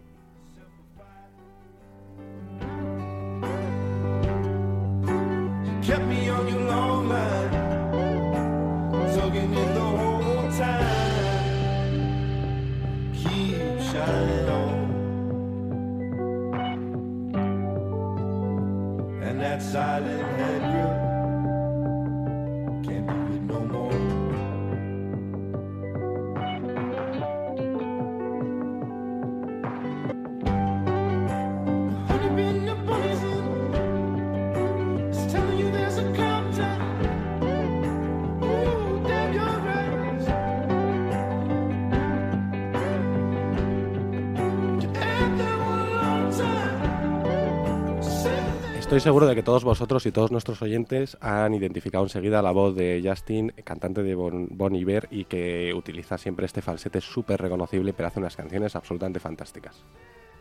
La verdad que es para ponérselo y, y relajarse y, y gozar porque eh, no solo es el tema, es el ambiente que crea y la sensación de, estar como volando. Eso es, crea atmósferas. Es un tío que le gusta mucho ese rollo. Y además esta canción es como, tiene un punto muy épico porque además se llama Camarada y habla de la relación, de- del sentimiento de unión con un amigo de verdad en un mal momento y es fantástica. Creo que vamos a terminar de oírla porque realmente merece la pena ver cómo va creciendo la canción.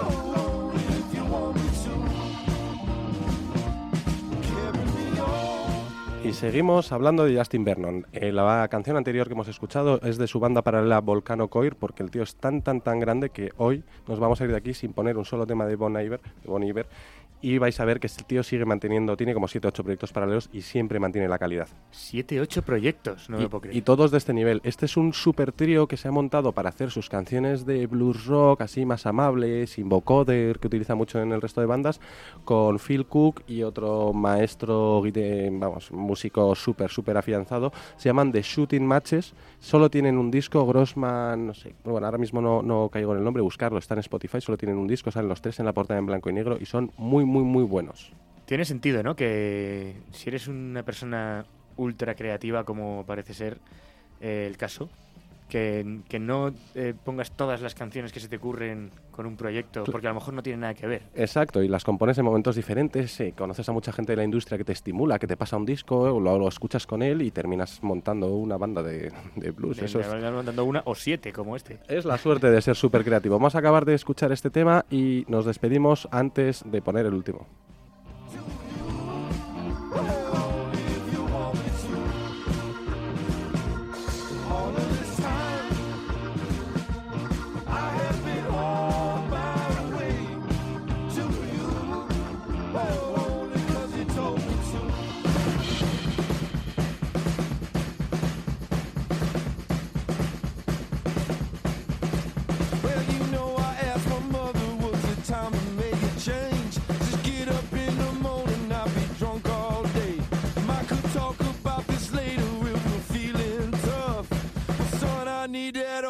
Okra, why don't you get us some? She said, run. Y esta última canción que escuchamos también de los Shooting Matches para homenajear a Justin Vernon se llama Mother When y es un tema espectacular. Con esto me despido hasta la semana que viene y que tengáis mucha salud, mucho soul y sigáis escuchando si la música es ruido. Y hemos llegado al final del programa. Y hoy, bueno, hemos hablado un poco de moda, hemos hablado un poco de conciertos, hemos hablado un poco de cine, hemos entrevistado a Kitai. La próxima semana tendremos a Checho Altuve más, eh, más calidades musicales. Muchas gracias Borja Ponce, muchas gracias Iciar, muchas gracias Billy, muchas gracias Alberto Trompetinchis. Gracias a ti, don Danielo. Muchas gracias a Nano, fotógrafo que se le puede seguir por todos lados. Nano, ¿dónde te podemos seguir? Queremos En- fotos tuyas. En la web nanofotografía.com. nanofotografía.com, llamarle pedazo de fotógrafo y como no de mi brother Eduardino Rabadán. Te quiero, tío. Yo también te quiero. Muchas gracias al control, Eduardo. Esta señorita que tenemos aquí nueva, Carmen, un placer enorme contar con vosotros al control y muchas gracias a 10 Radio. Esto es y la música ruido. Nos vemos el jueves que viene a las 6 de la tarde, 6 a 8. Música, música, música, música, música, música, música, música.